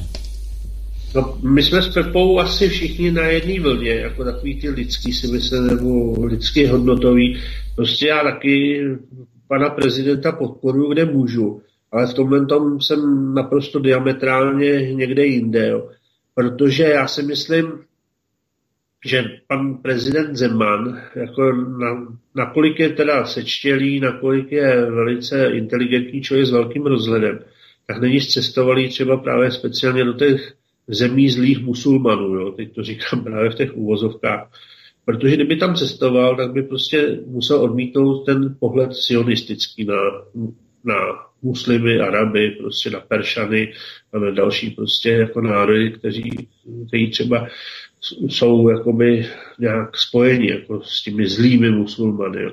Že tam jsou lidi jako všude jinde na světě. Jo. Prostě mají stejné problémy, stejné bolesti, stejné radosti, jako máme my. Prostě nejsou to žádná zvířata, nejsou to žádné terče, jakoby pro Izraelce. Izraelci o nich mluví jako o teroristech. Jo. Oni většinou neříkají třeba Arabové jako konkrétně, jo, aby nebyli nasknuti z nějakého rasismu. A oni vždycky říkají ty teroristé, jo, že prostě pro Izraelce nebo pro Židy, kteří žijí v Izraeli, tak prostě všichni okolní jsou teroristé. Jo. Prostě ty děti jsou tam od malička takhle vychováváni, indoktrinováni, právě proto je důležitý ten vliv těch ješiv nebo prostě těch nábožensky kontrolovaných škol. A já si myslím, že prostě u pana prezidenta buď je to záměr, protože on má ty sponzory prostě z okolí toho Jakunina, to je bývalý ten boss vlastně ruských železnic, který je napojený na některé ty světové sionistické organizace a přednáší jim narodosu prostě na těch fórech pan prezident a ten Jakunin, ten multimiliardář ruský, ten oligarcha, tak ten to sponzoruje. Je to jeden z nejvlivnějších lidí na světě v pozadí s těmi sionistickými Židy. A nebo je to prostě průnik obojího. Jo? To znamená, jak nějaký odpor jakoby Arabům nebo k musulmanům. Já si pamatuju, jak pan prezident Zeman ještě před nějakými 10 lety jako prohlašoval Irán, že bude dobrým terčem jakoby pro Ameriku a pro Izrael a blablabla. Bla, bla. Dneska už si pan prezident Zeman nedovolí jako vůči Islámské republice Irán takhle kategoricky vystupovat. Protože co je zajímavé, tak jsem viděl tady asi před rokem, když se to začalo uvolňovat trošku jakoby po tom podpisu té bezjaderné jakoby smlouvy iránské, tak se tady objevila jednička jako z Islámské republiky Irán, která právě v parlamentu má na starosti jako zájmy těch revolučních brigád jakoby iránských. A ty revoluční brigády tak disponují v Islámské republice Irán asi 40% kapacit veškerých ekonomických, finančních, bankovních, prostě nerostných a podobně. Tak tenhle ten člověk, jako místopředseda parlamentu iránského, tak ten tady byl přijatý prostě na nejvyšších úrovních, dokonce byl v parlamentu v tu chvíli, když tam byla v jiné zase místnosti, tak krvelačná řeznice balkánská Madeleine Albright úplně ve stejnou chvíli jako tam probíhalo. Jako. Takže už dneska pan prezident Zeman, teď to nechci říkat nějak zlé, prostě, ale už si to nedovolí. Jo. Prostě když už Iránci jsou i tady a jsou Peršani, Iránci jsou tady a Češi před nimi klečí a prosí je, aby takovéto neviditelné embargo, které zase Irán uplatnil vůči Čechům za to, že tady hostujeme to rádio Farda, to je taková ta štvavá vysílačka, co je na Hagiboru, prostě hned vedle toho dávného jakoby židovského sportoviště, tam je vlastně dneska Rádio Svoboda, Rádio Svobodná Evropa, tak tam sídlí i to Rádio Farda, které štve proti Islámské republice Irán. Tak za to zase Iránci tak úspěšně bojkotují dovoz jakoby věcí z Čech. A je to takový, jak se tomu říká, netarifní, jo. To znamená, jako stejně jako Evropani dokáží blokovat prostě dovoz třeba zemědělských surovin jako z třetího světa, tam se Iránci mají svoje cesty, Peršani to je velice rozvinutá jakoby komunita nebo prostě vlivná, jako vzdělaná na rozdíl třeba od saudských Arabů nebo ostatních jakoby těch zemí toho středního východu. Iránci jsou vzdělaní, jsou to výborní diplomaté, takže oni úspěšně bojkotovali donedávna prostě všechno, co přišlo z Čech. A pak se to začalo nějak jakoby uvolňovat. Já ještě, když jsem byl na velvyslanectví v Iránu, v Teheránu, tak tam ještě vůbec nebyl třeba velvyslanec. Jo. Tam byl Charge d'affaires, takže byly degradované ty vztahy. Dneska už tam velvyslanec je. Takže pan prezident Zeman si už dneska nedovolí jako vystupovat ostře vůči Islámské republice Irán, ač to třeba činil před nějakými 10 lety. Myslím, z roku 2007 byl nějaký ten pověstnýho výrok, já to teďko nechci hledat, jako proti iránský, tak se už těšil, jak prostě Irán dostane jakoby za uši prostě od Izraelců. Takže já si myslím, že i pan prezident Zeman, že je edukovaný. Takže on je edukovaný, co se týká jakoby Peršanů a čas. Teď mi asi vypadl Pavel. Pavle, slyšíme se? Ivane, my se slyšíme? Ano, já tě slyším, nevím, jestli ty měl, já tebe ano. Dobře, teď nám vypadl Pavel, tak já pustím písničku a zkusím nás tady skorigovat, jo? Brali za vojáka, stříhali mě do hola. Já vypadal jsem jako blbec, jak i všichni dokola.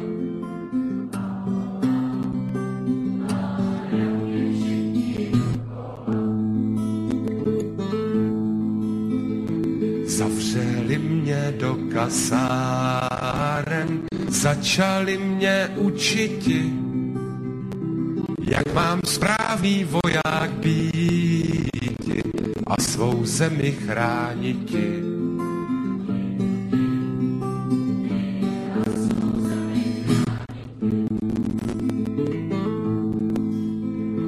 Na pokoji po večerce ke zdi jsem se přitulil, vzpomněl jsem si na svou milou, krásně jsem si zabulil.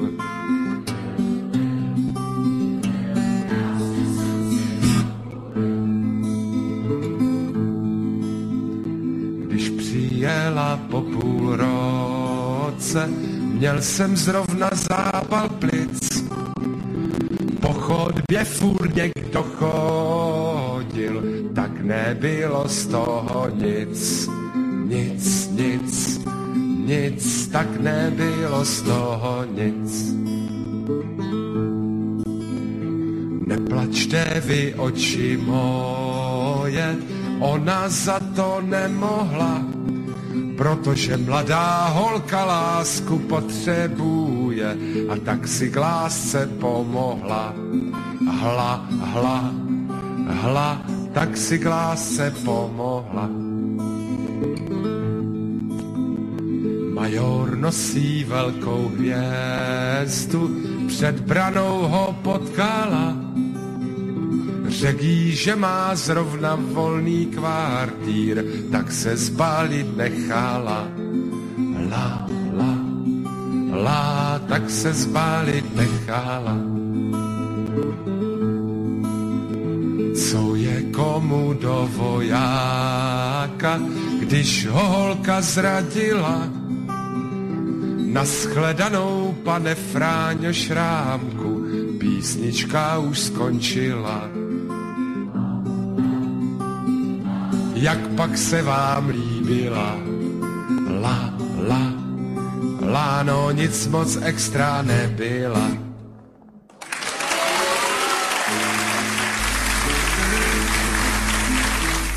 Tak, já jsem rád, že už mám teďko ve vysílání oba, jak Ivana Kratochvíla. Ivana, já tě vítám. Děkuji, dobrý večer. Tak, mám na drátě stále ještě Pavla. Pavle, jsi mezi námi? Jsem tady, vítám Ivana. Výborně, chlapi. Tak, my jsme se teďko tady bavili o tom masakru, Ivane, který se vlastně odehrával na tom, tam na těch hranicích Palestina, Izrael. To jsme probrali docela podstatně, ale já jsem chtěl, aby ty jsi byl dnes v našem vysílání hlavně proto, že dnes Rudé právo vydalo takovou zprávu, článek, týká se to tebe, přímo tvé osoby a organizace, kterou vedeš, tak z toho důvodu jsem jako kdyby chtěl, abychom se o tom bavili. A bylo to také na seznamu, v informacích, a v podstatě se tam opakuje neustále, se tam melduje dokola ta záležitost, že jste si dovolili vy jako vojáci v záloze za mír, což už z názvu vyplývá, že jste nějak, řeknu, orientovaní na mír, tak označit NATO jako organizaci teroristickou. Tak jestli můžeš nějak se k tomuto vyjádřit, protože naši posluchači na tebe čekají. A my s Pavlem potom to budeme nějak komentovat. No, neříkáme nic nového. V podstatě od 2-3 roky, co existujeme, jakožto vojáci záloze, nejdříve proti válce, potom za mír, nejdříve jakožto nějaká iniciativa facebooková, potom teda už jsme založili i spolek a prošli jsme normálním procesem legalizace, ustavení spolku, tak jak nám ukládají zákony, tak máme pořád od počátku až do konce, že chceme jakožto vojáci v záloze splnit přísahu, kterou jsme dali, to znamená bránit tuto zem, bránit tento národ, bránit naše rodiny, naše blízké, naše děti, naše stařečky a že chceme předat tu zemi, kterou nám dali naši předkové, našim dětem, aspoň v takovém stavu, ve kterém nám ji předali oni. Což už dneska reálně víme, že to není možné, protože ta země oproti tomu, jak jsme ji přebrali my, řekněme, ve výrazně horším stavu. Ale to jsou věci obecné, co se týká NATO. Všem normálně uvažujícím lidem, především těm, kteří mají vojenské vzdělání, takže vědí, znají mechaniku, jak fungují armády, jak se připravuje válka, co všechno je potřeba dělat. Jednoznačně jsou akce, které probíhají v Evropě, které jsou organizovány pod vlajkou NATO, jsou jednoznačně připravovány na agresi proti dneska Rusku. Je to jasné, je to boj o jejich nerostné suroviny, o ty zdroje, které svět nemá dostatek, ale v Rusku jich je, jak se říká, neurekom, aby jsme si připravili i trošku bratrům Slovákům. Takže jsme tady proto, aby jsme deklarovali jasně, že nechceme nikoho napadat, chceme jenom bránit to, co máme, ale že si to taky nenecháme vzít. Jestli k tomu dneska komunisti, nebo už respektive oni asi týden, co o tom mluví, vyhlásili, že budou tolerovat vládu Babiše jen, když nebudou posíleni vojáci na zahraniční mise. Jestli jste o tom slyšeli. A zítra se má dokonce Filip sejít se Šlechtovou kvůli tomu. Tak jestli byste to nějakým způsobem okomentovali, jestli k tomu máte třeba blížší informace. To by bylo všechno. Dobře, děkujeme, takže hezký večer a poslouchejme se dál. Taky hezký večer. Mhm. Tak, pánové, slyšeli jste, patří to do toho tématu, ale ještě dokončíme, nezapomeňme tuhle otázku, ještě tedy dokončíme, Ivane, to, že vlastně celá ta popisovaná kauza v tom článku byla o tom, že vy učíte děti brannou výchovu a přitom zneužíváte, jako kdyby, to tam bylo mezi řádky, zneužíváte tu možnost práce s mládeží jakoby k tomu, že jim pravděpodobně říkáte takové ty nepřátelské věci, že NATO je teda zločinecká organizace. Já vím, že my to všichni víme. Vím, že tady spousta lidí si myslí, že bychom tam neměli být. No, ale jsme tam. Takže je to tak jako mezi řádky, že taková organizace, jako jsou vojáci v záloze za mír, tak si dovoluje pracovat s dětmi. Takhle to bylo nějak jako okomentované. Je to nějaký útok, my víme s Ivanem i s Pavlem své, že vlastně všechny vlastenecké organizace a všechny takové ty spolky, které mají jiný než ten mainstreamový názor, takže jsou postupně dehonestovány různými způsoby. Tak k tomu bych, Ivana, jestli se můžeš vyjádřit, a taky Pavel. No samozřejmě, protože národ, který chce přežít, který chce, aby pokračoval v další generaci, se musí umět i bránit. To je deklarováno ústavou, to je deklarováno všemi základními dokumenty, zákony v této republice, nicméně i praktická realizace je nulová. Prakticky, když si vezmete to, co dělá ministerstvo obrany, které by mělo zaštiťovat branou výchovu obyvatelstva jako takovou, tak má oficiálně zřízen systém POKOS, který má se zabývat právě práci s mládeží a v podstatě vytvářet podmínky pro činnost těch branných spolků, tak to je v podstatě záležitost 2 nebo 3 lidí na ministerstvu, kteří jenom vytvářejí nějaké mediální krytí, ale reálně nedělají nic. Vemte si, že celé slavné ministerstvo za velké peníze je schopno udělat jednou ročně v jednom nákupním středisku v Praze mega akci, která projde všema sdělovacíma prostředkama, a my v podstatě děláme to též bez prostředků, samozřejmě ne v Praze, ale tam, kde to jde, to znamená, jdeme za těma dětma, aby se uvědomili, už ty malí chlapečkové, že jednou budou zodpovědní za to, jak to bude v tomto státě vypadat. Stačí?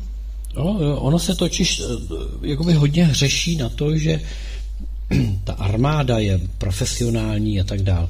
Ale my víme, že žoldák nikdy nebude chránit svoji vlast tak, jako ten, kdo to cítí srdcem a kdo chrání svoje blízké, svoji rodinu a svoji vlast, svoje kořeny, svoje předky. Tam je veliký rozdíl. No a proto ta profesionalizace armády je toliko nebezpečná, protože ty žoldáci potom jsou použitelní kdekoliv. Protože zase ten... Proti vlastnímu obyvatelstvu. Ano. Jednou to tak bude, takže jednou tady možná bude zasahovat FEMA a k tomu už tady bude zasahovat naše vlastní armáda. Takže tady trochu vážeme i na tom, ještě než dám slovo Pavlovi, vážeme na to, co tady zaznělo od posluchače, který nám telefonoval, že tedy KSČM tak trochu využívá tu svoji současnou pozici a tlačí právě na to, aby se nedělali a neúčastnili se naši vojáci zahraničních misí v rámci tedy vojsk NATO. Protože jednou nám může někdo ten účet vystavit. Jinými slovy, co říkám, že pokud se naši vojáci účastní v misích NATO, ohrožuje to naši vnitřní bezpečnost, protože se tím vystavujeme zúčtování. Protože na druhou stranu, jestli se nepletu, když mě Ivane oprav, NATO není povinno nás jít bránit, až nám poteče do bot. Je to tak? NATO se zavázalo v případě, že nás někdo napadne, tuto situaci prodiskutovat a rozhodnout se podle nastalé situace, jestli nám pomůže nebo ne. To je přesný překlad toho článku, který čít 5. článku, ze který všichni tady vykřikujou, jak nás NATO ochrání. NATO se k ničemu, žádné státy členské NATO se k ničemu takovému nezavázaly. Co si o to myslí Pavel? Já teda hlavně bych chtěl poděkovat Ivanovi a jeho kolegům za to, co dělají. Prostě i Marek Obrtel a další v dalších, nebo ve stejných dalších organizacích.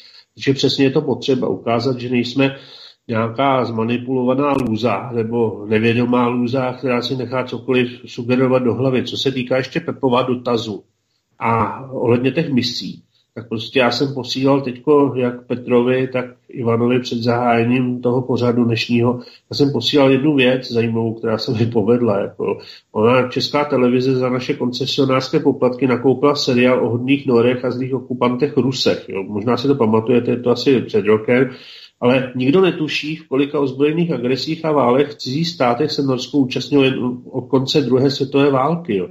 A já jsem si to našel a je to normálně z otevřených zdrojů, jo, dokonce i z NATO a podobně. Takže Norsko od konce druhé světové války do dnes tak se účastnilo 50 operací po celém světě. Jo. To Norsko, o kterém i někteří hlupáci, prostě Češi, si myslí, že je to neutrální země, ona je v paktu NATO od samého vzniku. Jo. Tak prostě v 50 operacích, jo, počínaje Řeckém a poválečným Německém v roce těsně po té druhé světové válce, tak prostě konče dneska Súdánem, Irákem, Bosnou, Hercegovinou předtím, tak v některých státech jsou do dneška, jo, prostě speciálně v Bosně a Hercegovině jsou do dneška, v Etiopii, Eritreji, v Afganistánu jsou do dneška okupanti z Norska, v Kosovu prostě a v dalších zemích. Takže třeba na tom příkladu toho Norska a toho, jak máme vymývanou hlavu tím, jak se nakoupil ten seriál, takový ten o těch Rusech, kteří jakoby v zájmu Evropské unie okupují nory a zabraňují jim ve vývoji nějakých ušlechtilých energií a nutí, aby tam těžili dál ropu a exportovali ji do Evropské unie. Možná se na to vzpomínáte, šlo to teda ve večerních hodinách a mělo to spoustu dílů a snad existuje i nějaké pokračování. Tak já jsem poslal dotaz na Radu pro televizní vysílání prostě která spravuje Českou televizi, tak jsem poslal prostě takový dotaz, proč tohle nakoupila, proč to nevyvážili, teda zase údajně o tom, kolik Norové okupují už ve světě jako zemí od konce druhé světové války a účastní se těch ozbrojených agresí. A do dneška čekám na odpověď. Dokonce, kdo to chce hledat, tak to tam najde v tom pořadníku jakoby těch dotazů. Jo. Většina dotazů už byla vypořádána a s tím se asi nevědí rady, co mi na to odpovědět. Tak já to mám jako takovou časovanou bombu a samozřejmě v určitou chvíli to rozmáznu, ale tady je přesně vidět, jak ta práce Ivana a těch jeho kolegů, jak je potřeba, taková ta osvětová, nebo lidem otevírat ty oči, aby věděli, že prostě my máme bránit hlavně sami sebe a ne někde pro zájmy Izraele a Ameriky prostě potažmo západu, tak prostě někde nasazovat krky nebo posílat tam ty naše žoldáky a financovat je a tady prostě nést nějaké náklady s tím, když se jim tam něco stane a pak tady táhnout vlastně ty penzijní fondy za ty jejich manželky prostě a za ty sirotky a tak dále, jo. A je potřeba prostě si říct, prostě, jaké jsou naše zájmy, hlavně těch obyvatel, kteří tady žijeme, jestli fakt máme masakrovat nějaký třetí země, prostě snažit se tam rabovat to přírodní bohatství, anebo jestli prostě máme jiný úkol, prostě co se týká toho, jak bychom chtěli být nazíráni a tady na té zemi působit. Máš naprosto pravdu, protože to je šílený pokrytectví. Když si vemeš francouzskou cizineckou legii, ano, ta využívá všech dobrovolníků a řekněme těch zlatokopů, nebo jak bych to řekl, celého světa ve svůj prospěch, nicméně je to francouzský cizinecký legionář a Francie se o něj postará. Kdežto ty naši jsou v podstatě legionáři ve prospěch jiného státu, ale máme se po ně postarat my. Přesně tak to je, no, prostě my jsme malá zemička na to, abychom mohli nasazovat krky a i vůbec to naše renomé. A když cestuju po světě a řeknu, že jsem z České republiky, tak nikdo neví, co to je. Jo. Když řeknu Československo, tak oni okamžitě začnou lidi doopravdy úplně v zemí třetího světa začnou recitovat Sigma, Zetor, prostě někdy jsou to i značky, které už třeba ta Sigma, jako v Čechách už skoro neexistuje, ta Lutín, nebo co byly ty významný čerpadla, ale prostě v tom třetím světě to znají, Java, ČZ prostě, a začnou recitovat, jo, prostě na to Československo, na Českou republiku nevědění, jestli kdo ví Nedvěd, jako nějakýho fotbalistu znají, ale to je výjimka, ale většinou nevědí vůbec nic, jo. A dneska vlastně už se mi stalo, že jsem potkal Afgánce někde nějakého takového vysoce vzdělaného na nějaké tropické zemědělství, studoval v nějaké třetí zemi. A on ji zjistil, odkud jsem, říká, hele, ty jsi teda z Čech, no a teď mi řekni, a vaši vojáci nás okupujou, jako myslel teda ten Afganistán. A já říkám, chtěl jsem z toho nějak diplomaticky vykličkovat a říkám, no my tam snad jenom vzděláváme nějaký policisty, jako on jako nějak smutně popíval hlavou, jako a přitom byl to fakt prýma člověk, jako srdečnej, no a v tu chvíli se člověk stydí až do morku kostí. Jako. To je přesně to, co já říkám, že jednou nám bude vystavený účet a ten účet bude absolutně nemilosrdný. Ono totiž všechno souvisí se vším. A to, že my jsme se dali dohromady se zločineckou organizací, to prostě jednoho dne nemůže pro nás vůbec, ale vůbec dopadnout dobře. No. Pojďme ještě, Ivane, k tomu, co děláte vy. Tam v tom článku jsem se dočetl ještě takovou jednu velice choulostivou věc. Představ si to. Ty jsi se, prosím tě, někde potkal s panem ze Slovenska, s panem, teď ho tady nemůžu najít, extrémista. Nějaký Mareš, to tady do tebe docela se hodně o tebe otírá. Magát, tuším. Marian Magát. No ano, ale Magát. Marian Magát, tak tady ti ho připomínají, že to je neonacista, tak do dneska, že údajně Magát potírá nebo jako si nazírá na holokaust, jakože nebyl. A já tady budu malinko citovat, jo. Ve zmíněném videu Magát hlásá, že je potřeba protlačit cenzuru, která veřejnost uchrání před škodlivými vlivy. Přičemž Kratochvíl přisazuje. Já bych tyto myšlenky doplnil o toto. I dětem předáváte informace tak, aby byli schopni je pojmout a dobře s nimi pracovat. To, že k ním nepřipustíte porno, je cenzura, ale je to pro jejich správný rozvoj. Myslím si, logická věta, nebo takhle, logická reakce, a oni ti tady natírají a mlátí ti tady o hlavu, že si řekl, že je potřeba chránit děti před pornem, a to už v rámci vyučování dneska de facto se zavádí po norském vzoru, když už tady jsme ty Nory zmínili, tak je tady spousta věcí k diskuzi, ale oni tady vlastně ti říkají, nebo snaží se ti tu podsunout, že jsi vadnej člověk, protože říkáš, že je potřeba jakousi cenzurou nepřipustit, aby děti byly konfrontováni s pornem a s dalším závadným materiálem a sdělením. Prosím tě, můžeš také k tomu něco povědět? No tak, co se týká Magáta, čiče, toho člověka jsem potkal, nevím, 4 roky zpátky. Tak hodí se to, že? Miliony lidí, takže jako teď najednou říkat, co jsem si myslel před 4 rokama, když jsem zrovna odpovídal na nějakou otázku, je dost jako... No. Ne, to si nerozumíme. Já jsem chtěl, Magáta nechme stranou, protože je vidět, že použili jaksi někde to, že jste spolu byli na jednom místě, tak jako de facto spojili konvičku s prezidentem Zemanem, tak spojili Kratochvíla, to je taková zkratka, že někde byl s Magátem a Magát mezi tím někde něco řekl a tudíž Kratochvíl je stejného těsta jako Magát, jo? Takže to jsou takový ty urychlovací metody toho mainstreamu. Spíš k těm informacím, jo? A k tomu vlastně, že si někde řekl, že je potřeba jakousi cenzuru toho prostředí informačního, které je namířeno vůči dětem nebo je směrované vůči dětem. Přeci proti tomu nemůže nikdo, kdo má mezi ušima mozek, jak říká Pavel, nemůže proti tomu nic namítat, nebo co se tím snažili o tobě sdělit? Já nevím, no, asi chtěli na mě ukázat, že jsem závadný člověk, já nevím, ale když jste, pane, celá naše legislativa není o ničem jiným, než o omezování některých nežádoucích jevů ve společnosti. To, že trestní zákoník zakazuje souložit s nezletilým a notabene jim ukazovat hanbatý obrázky, je přece dosud platná legislativa, takže jako já nevím, co prostě, co se tím chce říct. Já teda nejsem mediální odborník, tak jako... Ale jsi pedagog, Ivane.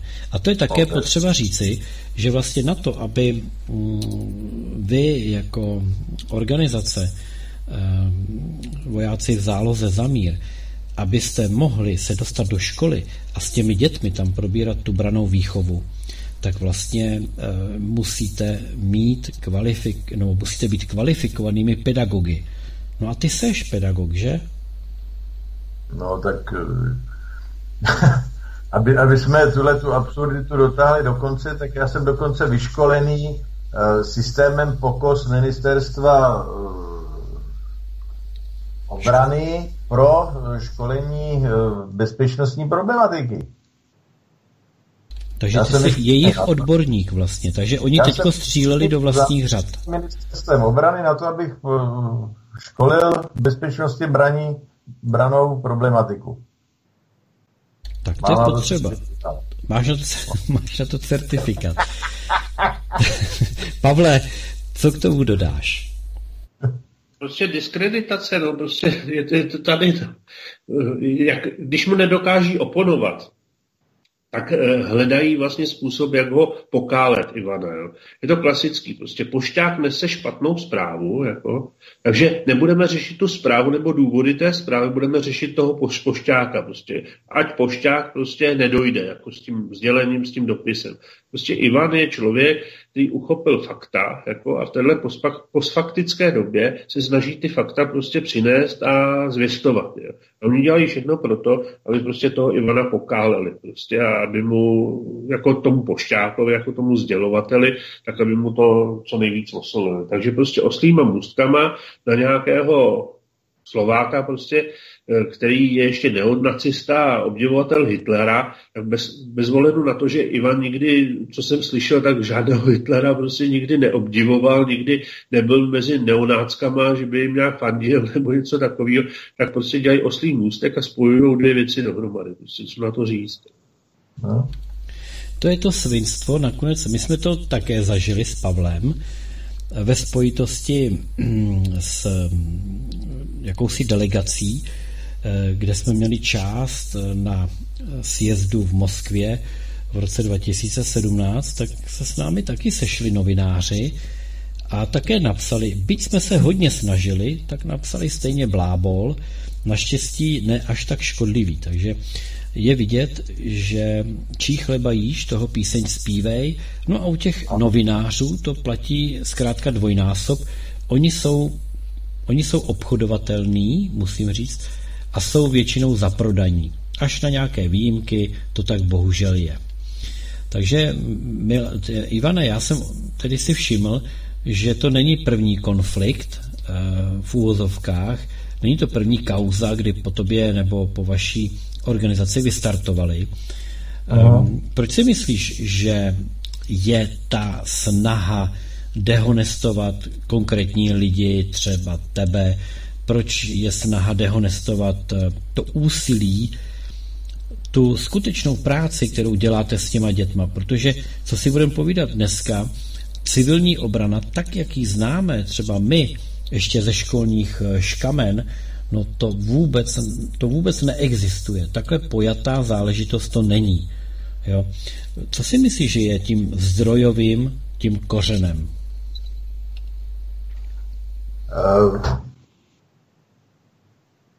Já se bojím, že bych byl moc široký, že bych mluvil dlouho, ale kniha knih Bible vypráví příběh o tom, jak se žilo Židům za římské okupace.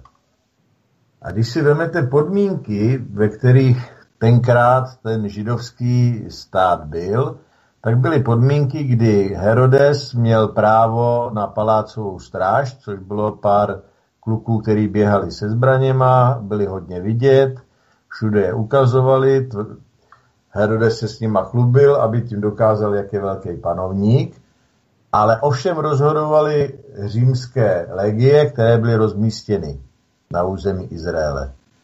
To znamená, všechny zásadní věci se řešily v Římu a rozhodoval o nich protektor. Pozice české armády a české brannosti vůbec je jak přes kopírák, akorát o nějaký 2000 let později, to znamená technologicky jinak, ale logika věci fungování státu je naprosto stejná. Je tady nějakých pár kluků, který jsou vidět, který se všude ukazují, tvrdí se, že je to velká armáda, ale přitom jejich faktická síla je v podstatě jenom v tom, že se ukazují v médiích.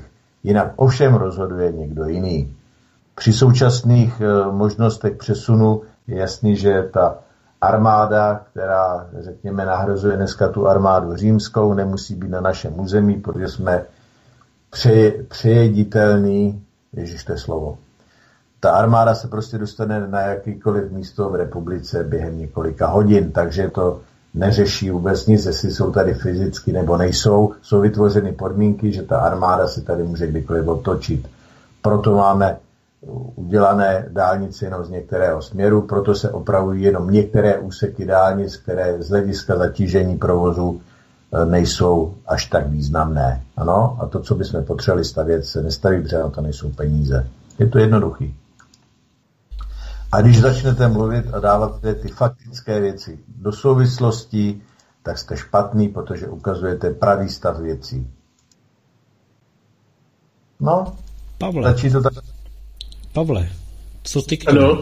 Co ty k tomu? Je to tak, no. Prostě, jak to říkám, pořád to opaku.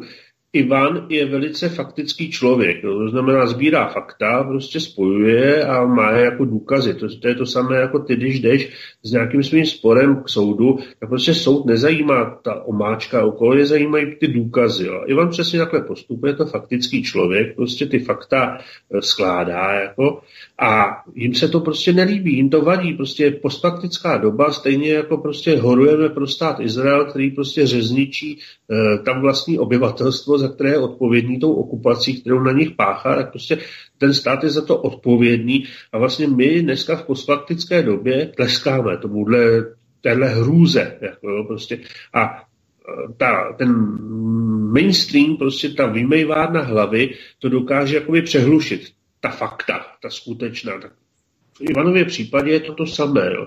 Oni prostě nejsou schopni působit proti tím Ivanovým faktům, nějaké vyvracet prostě jako argumentama nebo něčím takovým. Tak jdou prostě po něm, jako, to je celé. Prostě, a co vemou do ruky, tak prostě po něm hodí, cokoliv se jim zase hodí do krámu na to spojení prostě s nějakým extremistou nebo s nějakým náckem nebo obdivovatelem Hitlera, tak to prostě propojí. A to, co Ivan říká o té dálnici, je to pravda, prostě podívejte se na mapu, prostě podívejte se na mapu, jak jsme přeťatý prostě od těch sousedních států prostě cíleně. Dejte si Nový Bor, dejte si cestu do Michalovců na východním Slovensku, na jihovýchodním Slovensku dokonce, jo, prostě ze severozápadních Čech, takřka, jako, jo, prostě, nebo ze severních Čech a musíte jet přes Německo a přes Polsko, jo, prostě Československo je neprostupné, prostě my bychom měli být jakoby strategicky nějak spojeni pořád se Slovákama, nebo aspoň s tou Moravou a ani tohle nefunguje, jo, prostě vám to normálně nakreslí, vám to cestu nejdřív takřka na severozápad, jakoby, tam se napojíte na německou dálnici, která dneska je prohnaná přes Polsko, přičemž dřív tam vůbec skoro nebyla, jako přes to Polsko postavilo ty dálnice daleko rychleji, než my tady je šroubujeme, jako. A vyjedete prostě někde na severu od Slovenska, pak přejedete přes Slovensko a jste v těch Michalovcích, prostě to je přesně ten případ, já to vždycky ukazuju, někteří lidi tomu ani nerozumí, jako co jim chci říct, a jim říkám, vždyť jsme Čechoslováci nebo Čechy, Morava a Slezsko. Ani tohle dneska tady nefunguje. Tyhle základní koridory, prostě tyhle základní věci. Jo. To je to vlastenectví. Prostě. Já si myslím, že tohle je na takový další možná pořad, protože bychom se tím měli nějakým způsobem zaobírat, jak jsme vlastně připraveni, kdyby, nedej bože, začalo nějaké zúčtovávání. No a tuším, že to byl šéf MI6, který dneska nebo včera jaksi varoval před tím, že Islámský stát hodlá tady v Evropě podniknout velké útoky.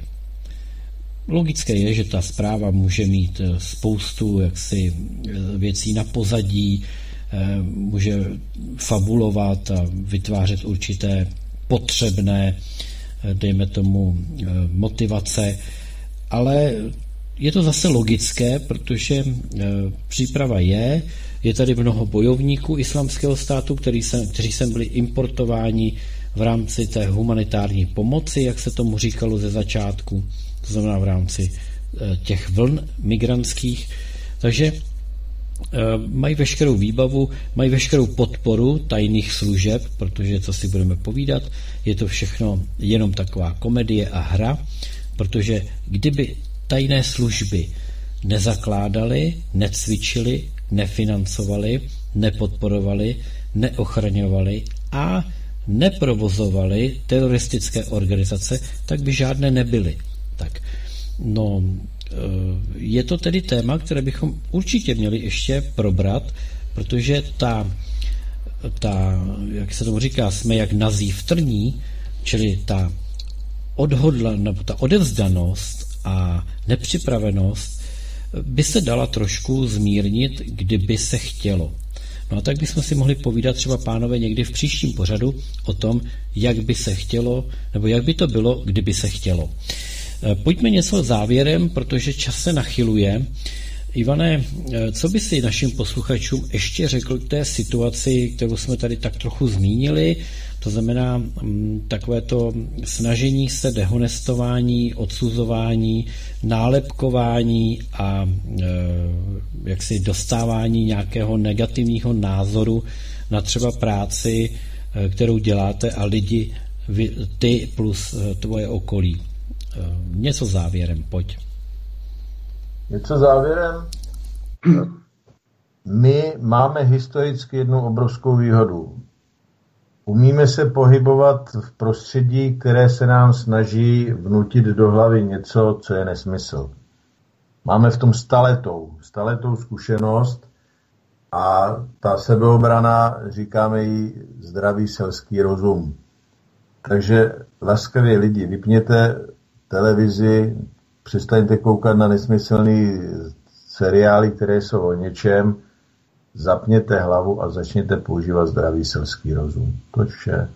Říká Ivan Kratochvíl, předseda spolku Vojáci v záloze za mír. Ivane, děkuji ti za dnešní účast. Jsem rád, že jsi stihl alespoň ten konec našeho pořadu. Takže díky moc. Ahoj. A Pavle, co ty závěrem?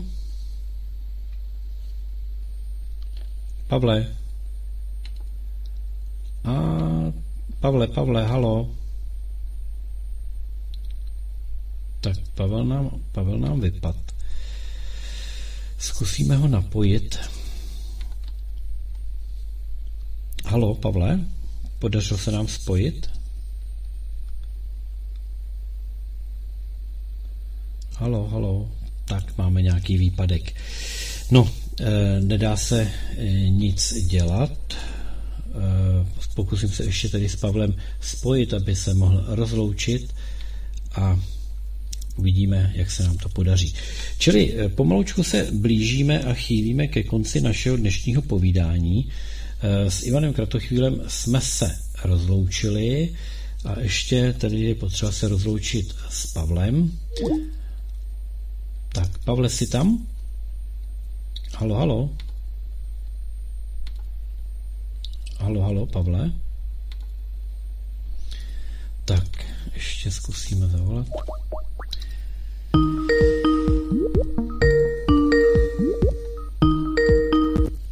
Pavle, vypadl si nám. Já jsem rozpadl. Já nevím, kde jsem ještě byl slyšet. Nebyl jsi slyšet vůbec, prosím tě, tak prosím o závěrečné slovo, abych ti mohl poděkovat za dnešní účast.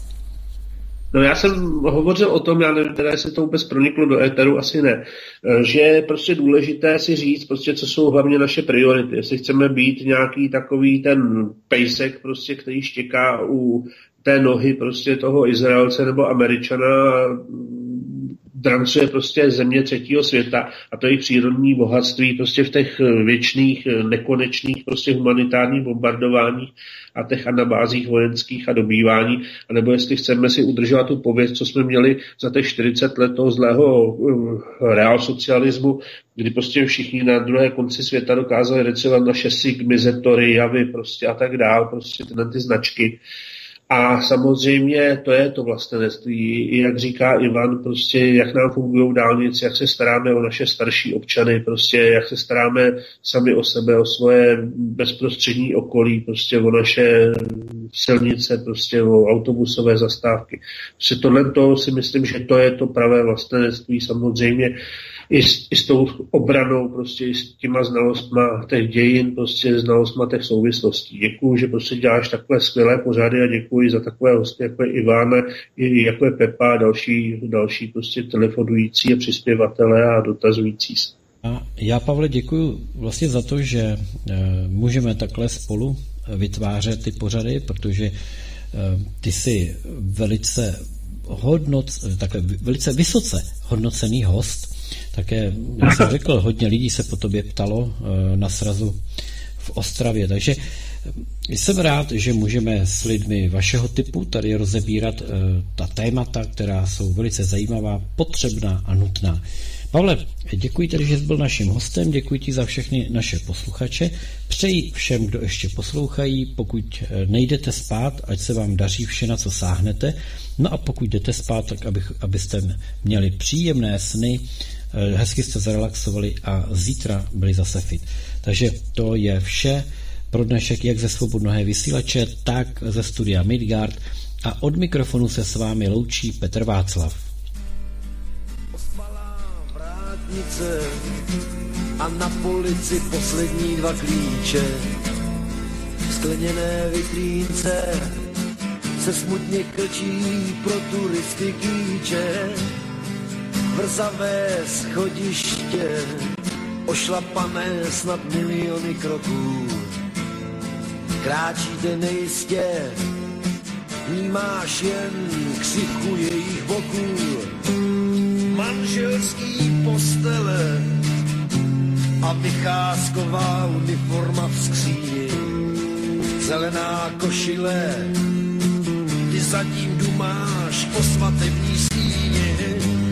Hodinky na ruce, které tvůj čas tak neúprosně měří. Kdy sáhneš po klice těch oprýskaných hotelových dveří. Vstaneš z postele a městem v přepisovém saku. Vůbec neveselé ji budeš doprovázet poslednímu vláku. Kdy ještě ucítíš naposled ve svých její teplé dlaně. Zašeptáš tiše tyš a její pusa bude chutnat slaně.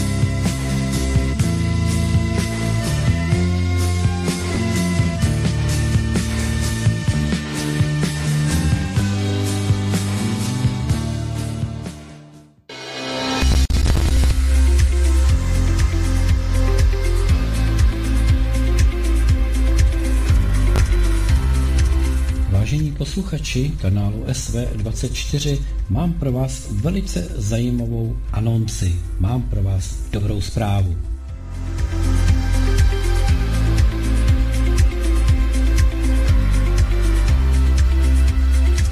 Ta se týká všech, kteří se probouzí, nebo jsou probuzení, a nebo jsou duchovně hledající.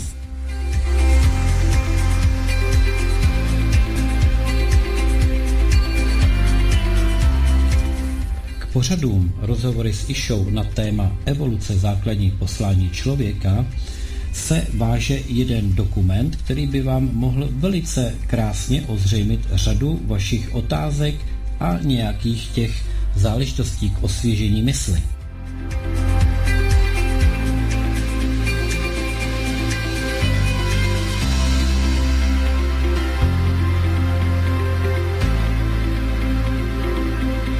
Ano, je to Amenty, první část. No a my máme pro vás namluvenou verzi tohoto dokumentu a tohoto velice zajímavého podkladu.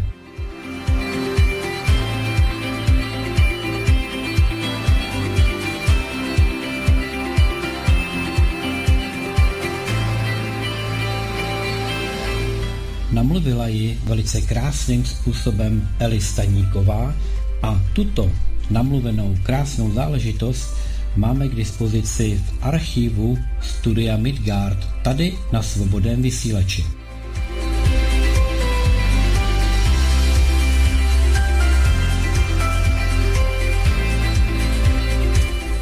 Takže Amenty můžete číst, ale také si ho můžete poslouchat v namluvených částech, které postupně budou do archivu Svobodného vysílače ve studiu Midgard budou přibývat. Najdete to v položce buď evoluce, anebo také čtení z knih.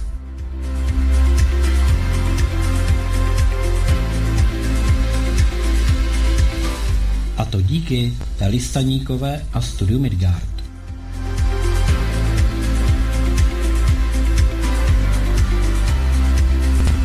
SV24, zpravodajský kanál Svobodného vysílače CS.